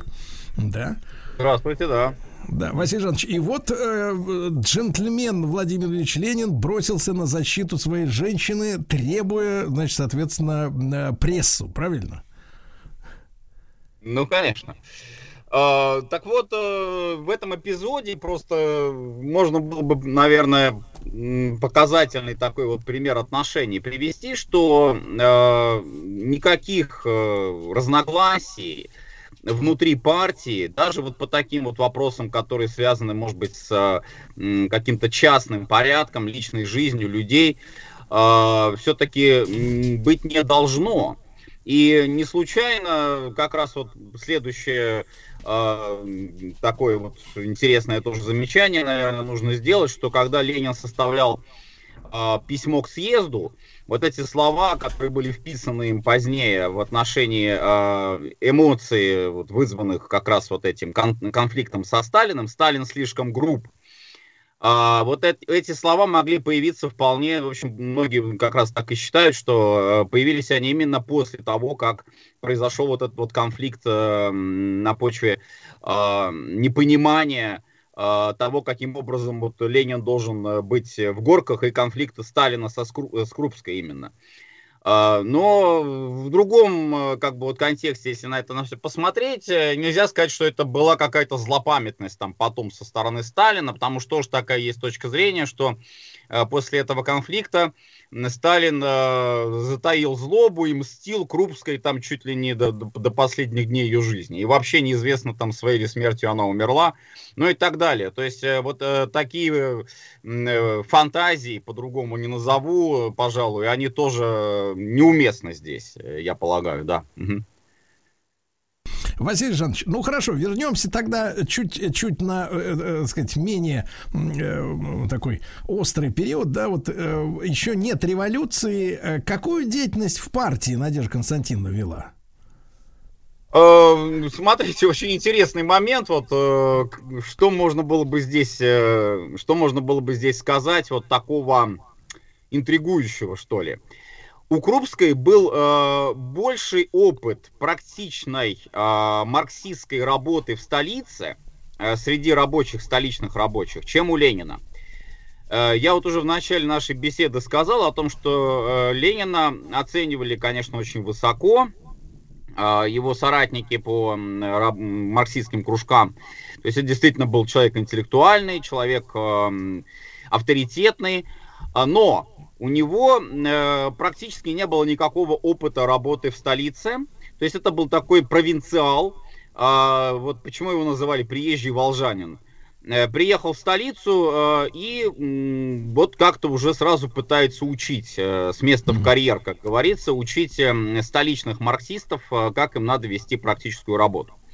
Крупская была как раз в числе вот этих столичных марксистов. Э, Работа ее началась, э, как тоже вот интересный момент, а, такая марксистская, а, пропагандистская, а, когда она работала в вечерней воскресной школе, вот так это называлось, э, за Невской заставой, а, окраина, э, рабочая окраина Петербурга, и там она вела занятия, э, уроки географии. Вот это тоже очень интересный такой момент, и как вот можно на уроках географии, ну, правда, она еще сначала там русский язык, у нее был потом география, но как можно на уроках географии какие-то марксистские идеи развивать? Вот это странно. Но э, как раз вот эта базовая, начальная подготовка рабочих к последующей революционной борьбе, и Ленин потом с этим абсолютно согласился, полностью принял вот эту точку зрения э, столичных марксистов, она должна начинаться с самых-самых примитивных э, моментов. Э, то есть, условно говоря, учится рабочей грамоте, и учится он не по э, псалтире, не по Библии, да, а учится он, допустим, вот э, по классической фразе «мы не рабы, рабы не мы». А, И, ну, я немножко утрирую, конечно, но вот смысл образования рабочих был именно такой. То есть не просто научить их грамоте, а научить их понимать э, себя, э, понимать свое место рабочего класса вот в этой системе, э, социальной системе России и, естественно, готовиться к революционной борьбе. И в этом отношении Крупская с Лениным э, очень удачно дополняли друг друга. А, Ну, еще несколько таких эпизодов, вот, наверное, очень показательных э, приведу из их совместной жизни. А, Ссылка в Шушинское. А, Вот тоже интересно э, такую параллель провести. М, Жены декабристов, которые уезжают за своими мужьями в Сибирь э, на каторгу.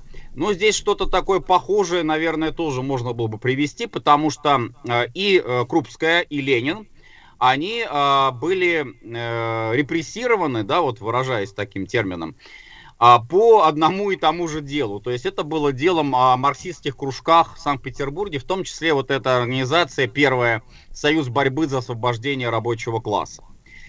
А, Но а, Ленин был направлен в ссылку очень отдаленную, то есть это был Красноярский край по нынешним временам, Енисейская губерния Российской империи, а Крупская э, должна была отбывать ссылку в Уфимской губернии. Уфимская губерния ближе а, к Москве, ближе к центру России, содержание ссылки там как бы легче было. Так вот, Крупская э, напросилась сама, э, просила того, чтобы ее перевели э, в Енисейскую губернию. Э, И э, там вот тоже интересный момент. Полиция, э, не понимая вот такого желания, э, зачем ей нужно ехать в Енисейскую губернию, там же хуже, э, там же гораздо-гораздо хуже ссылку проводить. Объяснение было такое, что вот она э, едет к жениху.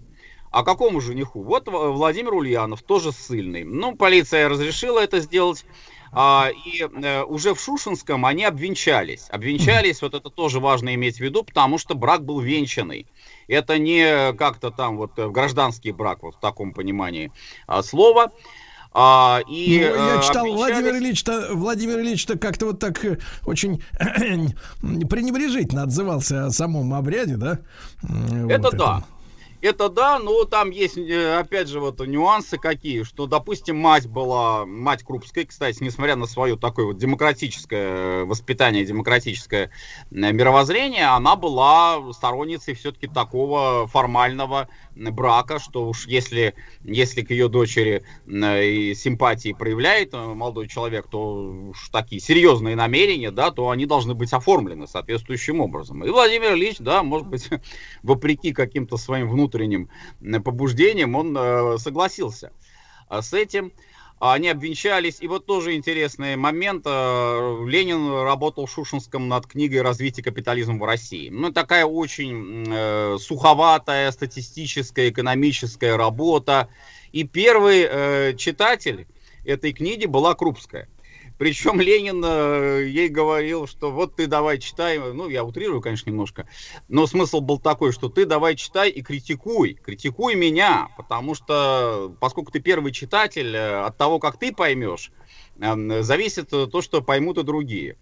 И Крупская, вот она потом уже вспоминала в своих письмах, писала об этом, что э, первое впечатление было такое достаточно, конечно, сложное, но она «Капитал» тоже читала, первый том «Капитала». Все удивлены были вообще, зачем женщине, курсистке, э, выпускнице вот этих бестужевских курсов э, вдруг понадобился «Капитал» Маркса. Э, Но, но, но, буквально вот уже втягиваясь а, в прочтение текста, она говорила, что да, вот очень-очень все хорошо написано, очень понятно а, и интересно, захватывающе.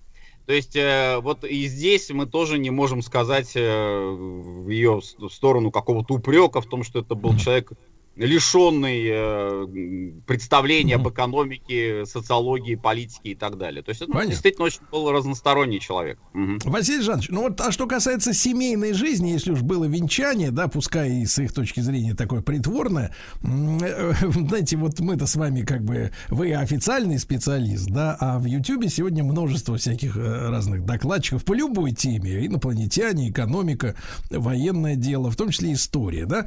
Там, например, э, достаточно популярное э, мнение о том, что Надежда Константиновна настолько отвратительно готовила, постоянно пичкая на э, Владимира Ильича, значит, э, яичницей, хотя, в принципе, в яйцах ничего плохого нет, диетическое питание вроде бы, но э, чуть ли не делают выводы, что вот в то время, когда он питался дома, наш вождь, и ел вот эту ее стрипню крупской, м, то, в принципе, у него, у него ухудшалось здоровье. А когда ему готовили другие специалисты, значит, м, у него улучшалось. Вот насколько прокомментируйте, пожалуйста, это Я, вот... э, я понял. Я знаю эту точку зрения, но да, там есть некая корреляция такая, что вот его работоспособность э, улучшалась в зависимости от принимаемой пищи. Ну я что здесь скажу на этот, э, как говорится, вот тезис? Что можно возразить? Вот максимальная работоспособность Ленина, э, когда он выступал с докладами, писал статьи, э, всякие-всякие письма, заметки и прочее, прочее, э, вплоть до ка- карандашных пометок на полях книги, э, максимальная такая вот активность, она приходится на период 17 года и гражданской войны.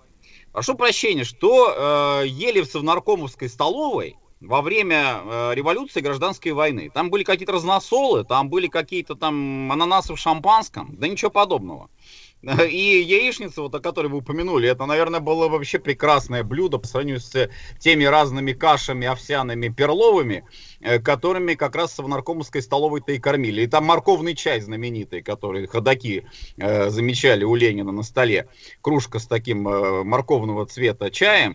Нет, конечно, может быть, по современным понятиям покажется, что это какая-то особая диета, но, но нет, конечно. э, Паек был очень-очень скудный, и тем не менее, тем не менее, все равно вот эта работоспособность, она была очень высокой. То есть я бы здесь не проводил э, прямой какой-то корреляции. Иное Хорошо. дело, что, да, Да, а, иное ну, дело, а, что, конечно, э, ну ничего, ничего. Василий Иванович, но в целом-то в семейной жизни это была вот э, настоящая семья или это просто партнерство во имя, так сказать, э, революции? Э, Это была семья, а, вот если брать это в положении такого общего дела, то да, безусловно. Э, И общее дело, и глубокое, глубочайшее взаимное доверие, взаимное уважение мы здесь должны отметить, несмотря на вот эти всякие пошлые анекдоты там а, в огромном количестве. Да-да-да, анекдоты мы эти все помним, к сожалению.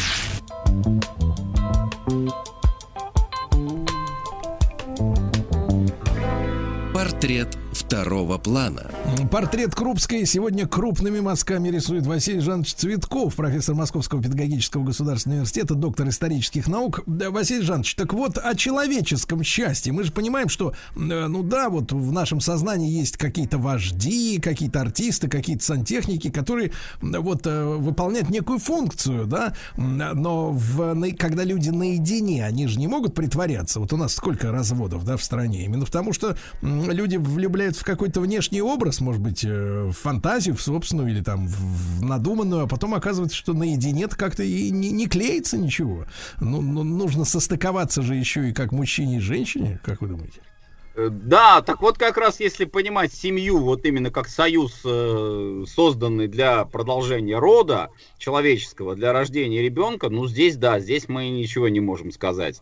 Несмотря опять же на всякие там вот гипотезы, предположения о том, что были все-таки какие-то дети у Ленина там небрачные, э, и у Крупской тоже что-то какие-то там были интимные отношения с другими членами партии, но это все, это все, я говорю, если не брать пошлые анекдоты, то это все гипотезы, это все Это хорошо, если с членами партии. Да, Василий Жанович, Да, а вот, вот, э, э, мы с вами все-таки люди интеллигентные, да, мы, так сказать, вот копаться в анекдотах не будем. Василий Жанович, ну вот э, помимо, если так перескочить, да, на э, уже советское время, а помимо пионерской организации, вот э, Ч- Чуковский, да, Корней Иванович-то жаловался на, так сказать, вмешательство Крупского, э, Крупской, извините, Крупск- Крупский, это другое, вот, Крупской в его карьеру, да, в его, так сказать, жизнь. Э, В принципе, она э, портила людям кровь-то, вот, э, есть какие-то претензии историков к ней? Специально вот заниматься какими-то намеренными действиями в отношении тех людей, с кем она, может быть, была не согласна, то есть писать на них доносы, а, вредить им всячески, да, нет, этого, этого мы не можем отметить.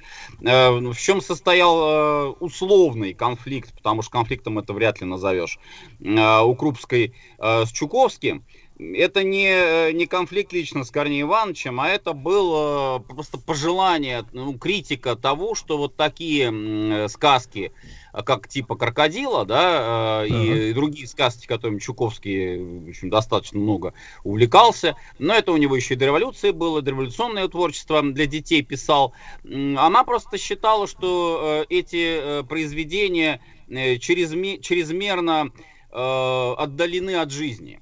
То есть это все вот на уровне каких-то бирюлек, э, таких вот детских игрушек, которые для будущих строителей социализма, коммунизма, они не очень, э, не очень э, годятся. А какие Вот, она э, вот хотела, какие она хотела игрушки для именно для детей, дошкольников? Э, Мы видим сегодняшний пример, да, этого года свежий, а, такие плюшевые игрушки Байрактар, например, вот в соседней стране. Это Выпускают, уж, да. это, уж, это уж совсем другое. Дело в том, что просто, опять же, на тот момент, вот 20-е годы, происходило как раз становление а, новых образов, новых смыслов, новой педагогики советской. А, и детей, э, как минимум, в общем-то, вот призывали э, к тому, что они должны не м, просто там наслаждаться жизнью детской, Так. а они должны э, работать. То есть вот это вот э, активное участие в труде. Вот это был первый базовый принцип. Ну, у Корнея Ивановича мы, видимо, не могли наблюдать в его сказках вот этих э, позитивных образов детских. А тут- Удивительно, удивительно, что ведь революционеры боролись с царизмом, при котором детский труд был развит, а придя к власти, потребовали воспитывать все равно, э, значит, э, в- даже в дошкольниках все-таки вот та- рабочего человека, да, то есть привы- привле- привлекать ребенка к мысли о том, что, в принципе, главная задача это работать у него. Нет ли тут какого-то парадокса? Разная цель, разный характер труда. То есть в одном случае это эксплуатация, в другом случае это а, отзывчивое стремление ребенка помогать э, взрослым, помогать своей стране. То есть это принципиально разные все-таки позиции. Да, по- ну, с идеологической точки зрения, да, но обыватель наверное, это воспринимает все равно, как и то, и другое да, для себя э, малоприемлемое. Василий Жанович, ну а какой след она оставила вот после себя, вот э, в в 39 году ее не стало, да, вот э, какое-то наследие, да, помимо того, что вот вдова Ленина. Педагогические работы прежде всего. Педагогических работ очень много, и начиная буквально вот от первых статей, которые были написаны на тему сравнительной характеристики системы образования в Европе, Э, Кстати сказать, Ленин э, всячески подчеркивал необходимость э, преемственности именно европейского образовательного опыта для России. А в чем он видел залог вот такой вот демократизации нашего отечественного образования? Здесь Ленин абсолютно не пренебрегал европейским опытом, образовательным в том числе.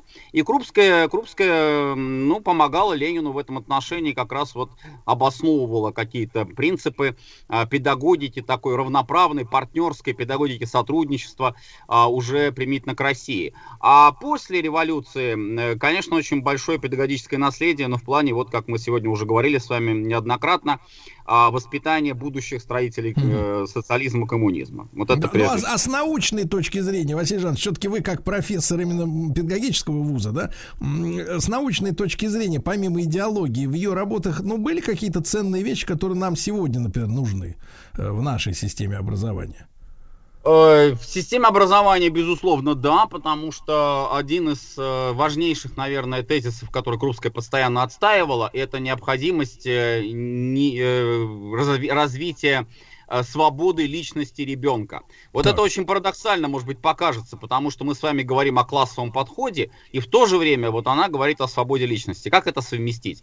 Совмещается это, в частности, через то, что а, вот этот труд, о котором мы говорили, вот это обучение в школе, а, является потребностью ученика. То есть все должно быть интересно, все должно быть построено на а, его каких-то предпочтениях, симпатиях детских.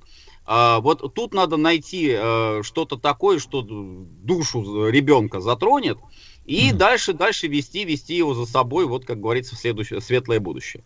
То есть Вот он примерно такой так. вот, э, такой вот вырастает свободный, но классово заточенный на борьбу, да? В принципе, да. В принципе, да. Хотя, как я еще раз повторю, это может быть парадоксально покажется вот с нашей нынешней современной точки зрения, на первый взгляд. А Как вам кажется, э, короткий вопрос, э, вот те поколения, которые воспитывались по этой методике, они действительно были как воплощением этих идей или не получилось? Все по-разному, потому что одно дело, конечно, теоретические работы, и вот то, что Крупская всячески-всячески пыталась э, проповедовать, э, Да. пропагандировать, а другое дело та практика педагогическая, э, Ну да. которая была очень подчас далека от вот этих вот теоретических пожеланий. э, Фантазии, да. капиталистических сфер. Василий Жанович, ну, как всегда, огромное спасибо. Василий Жанович Цветков, профессор Московского педагогического государственного университета, доктор исторических наук. Надежда Крупская в нашей рубрике «Портрет второго плана».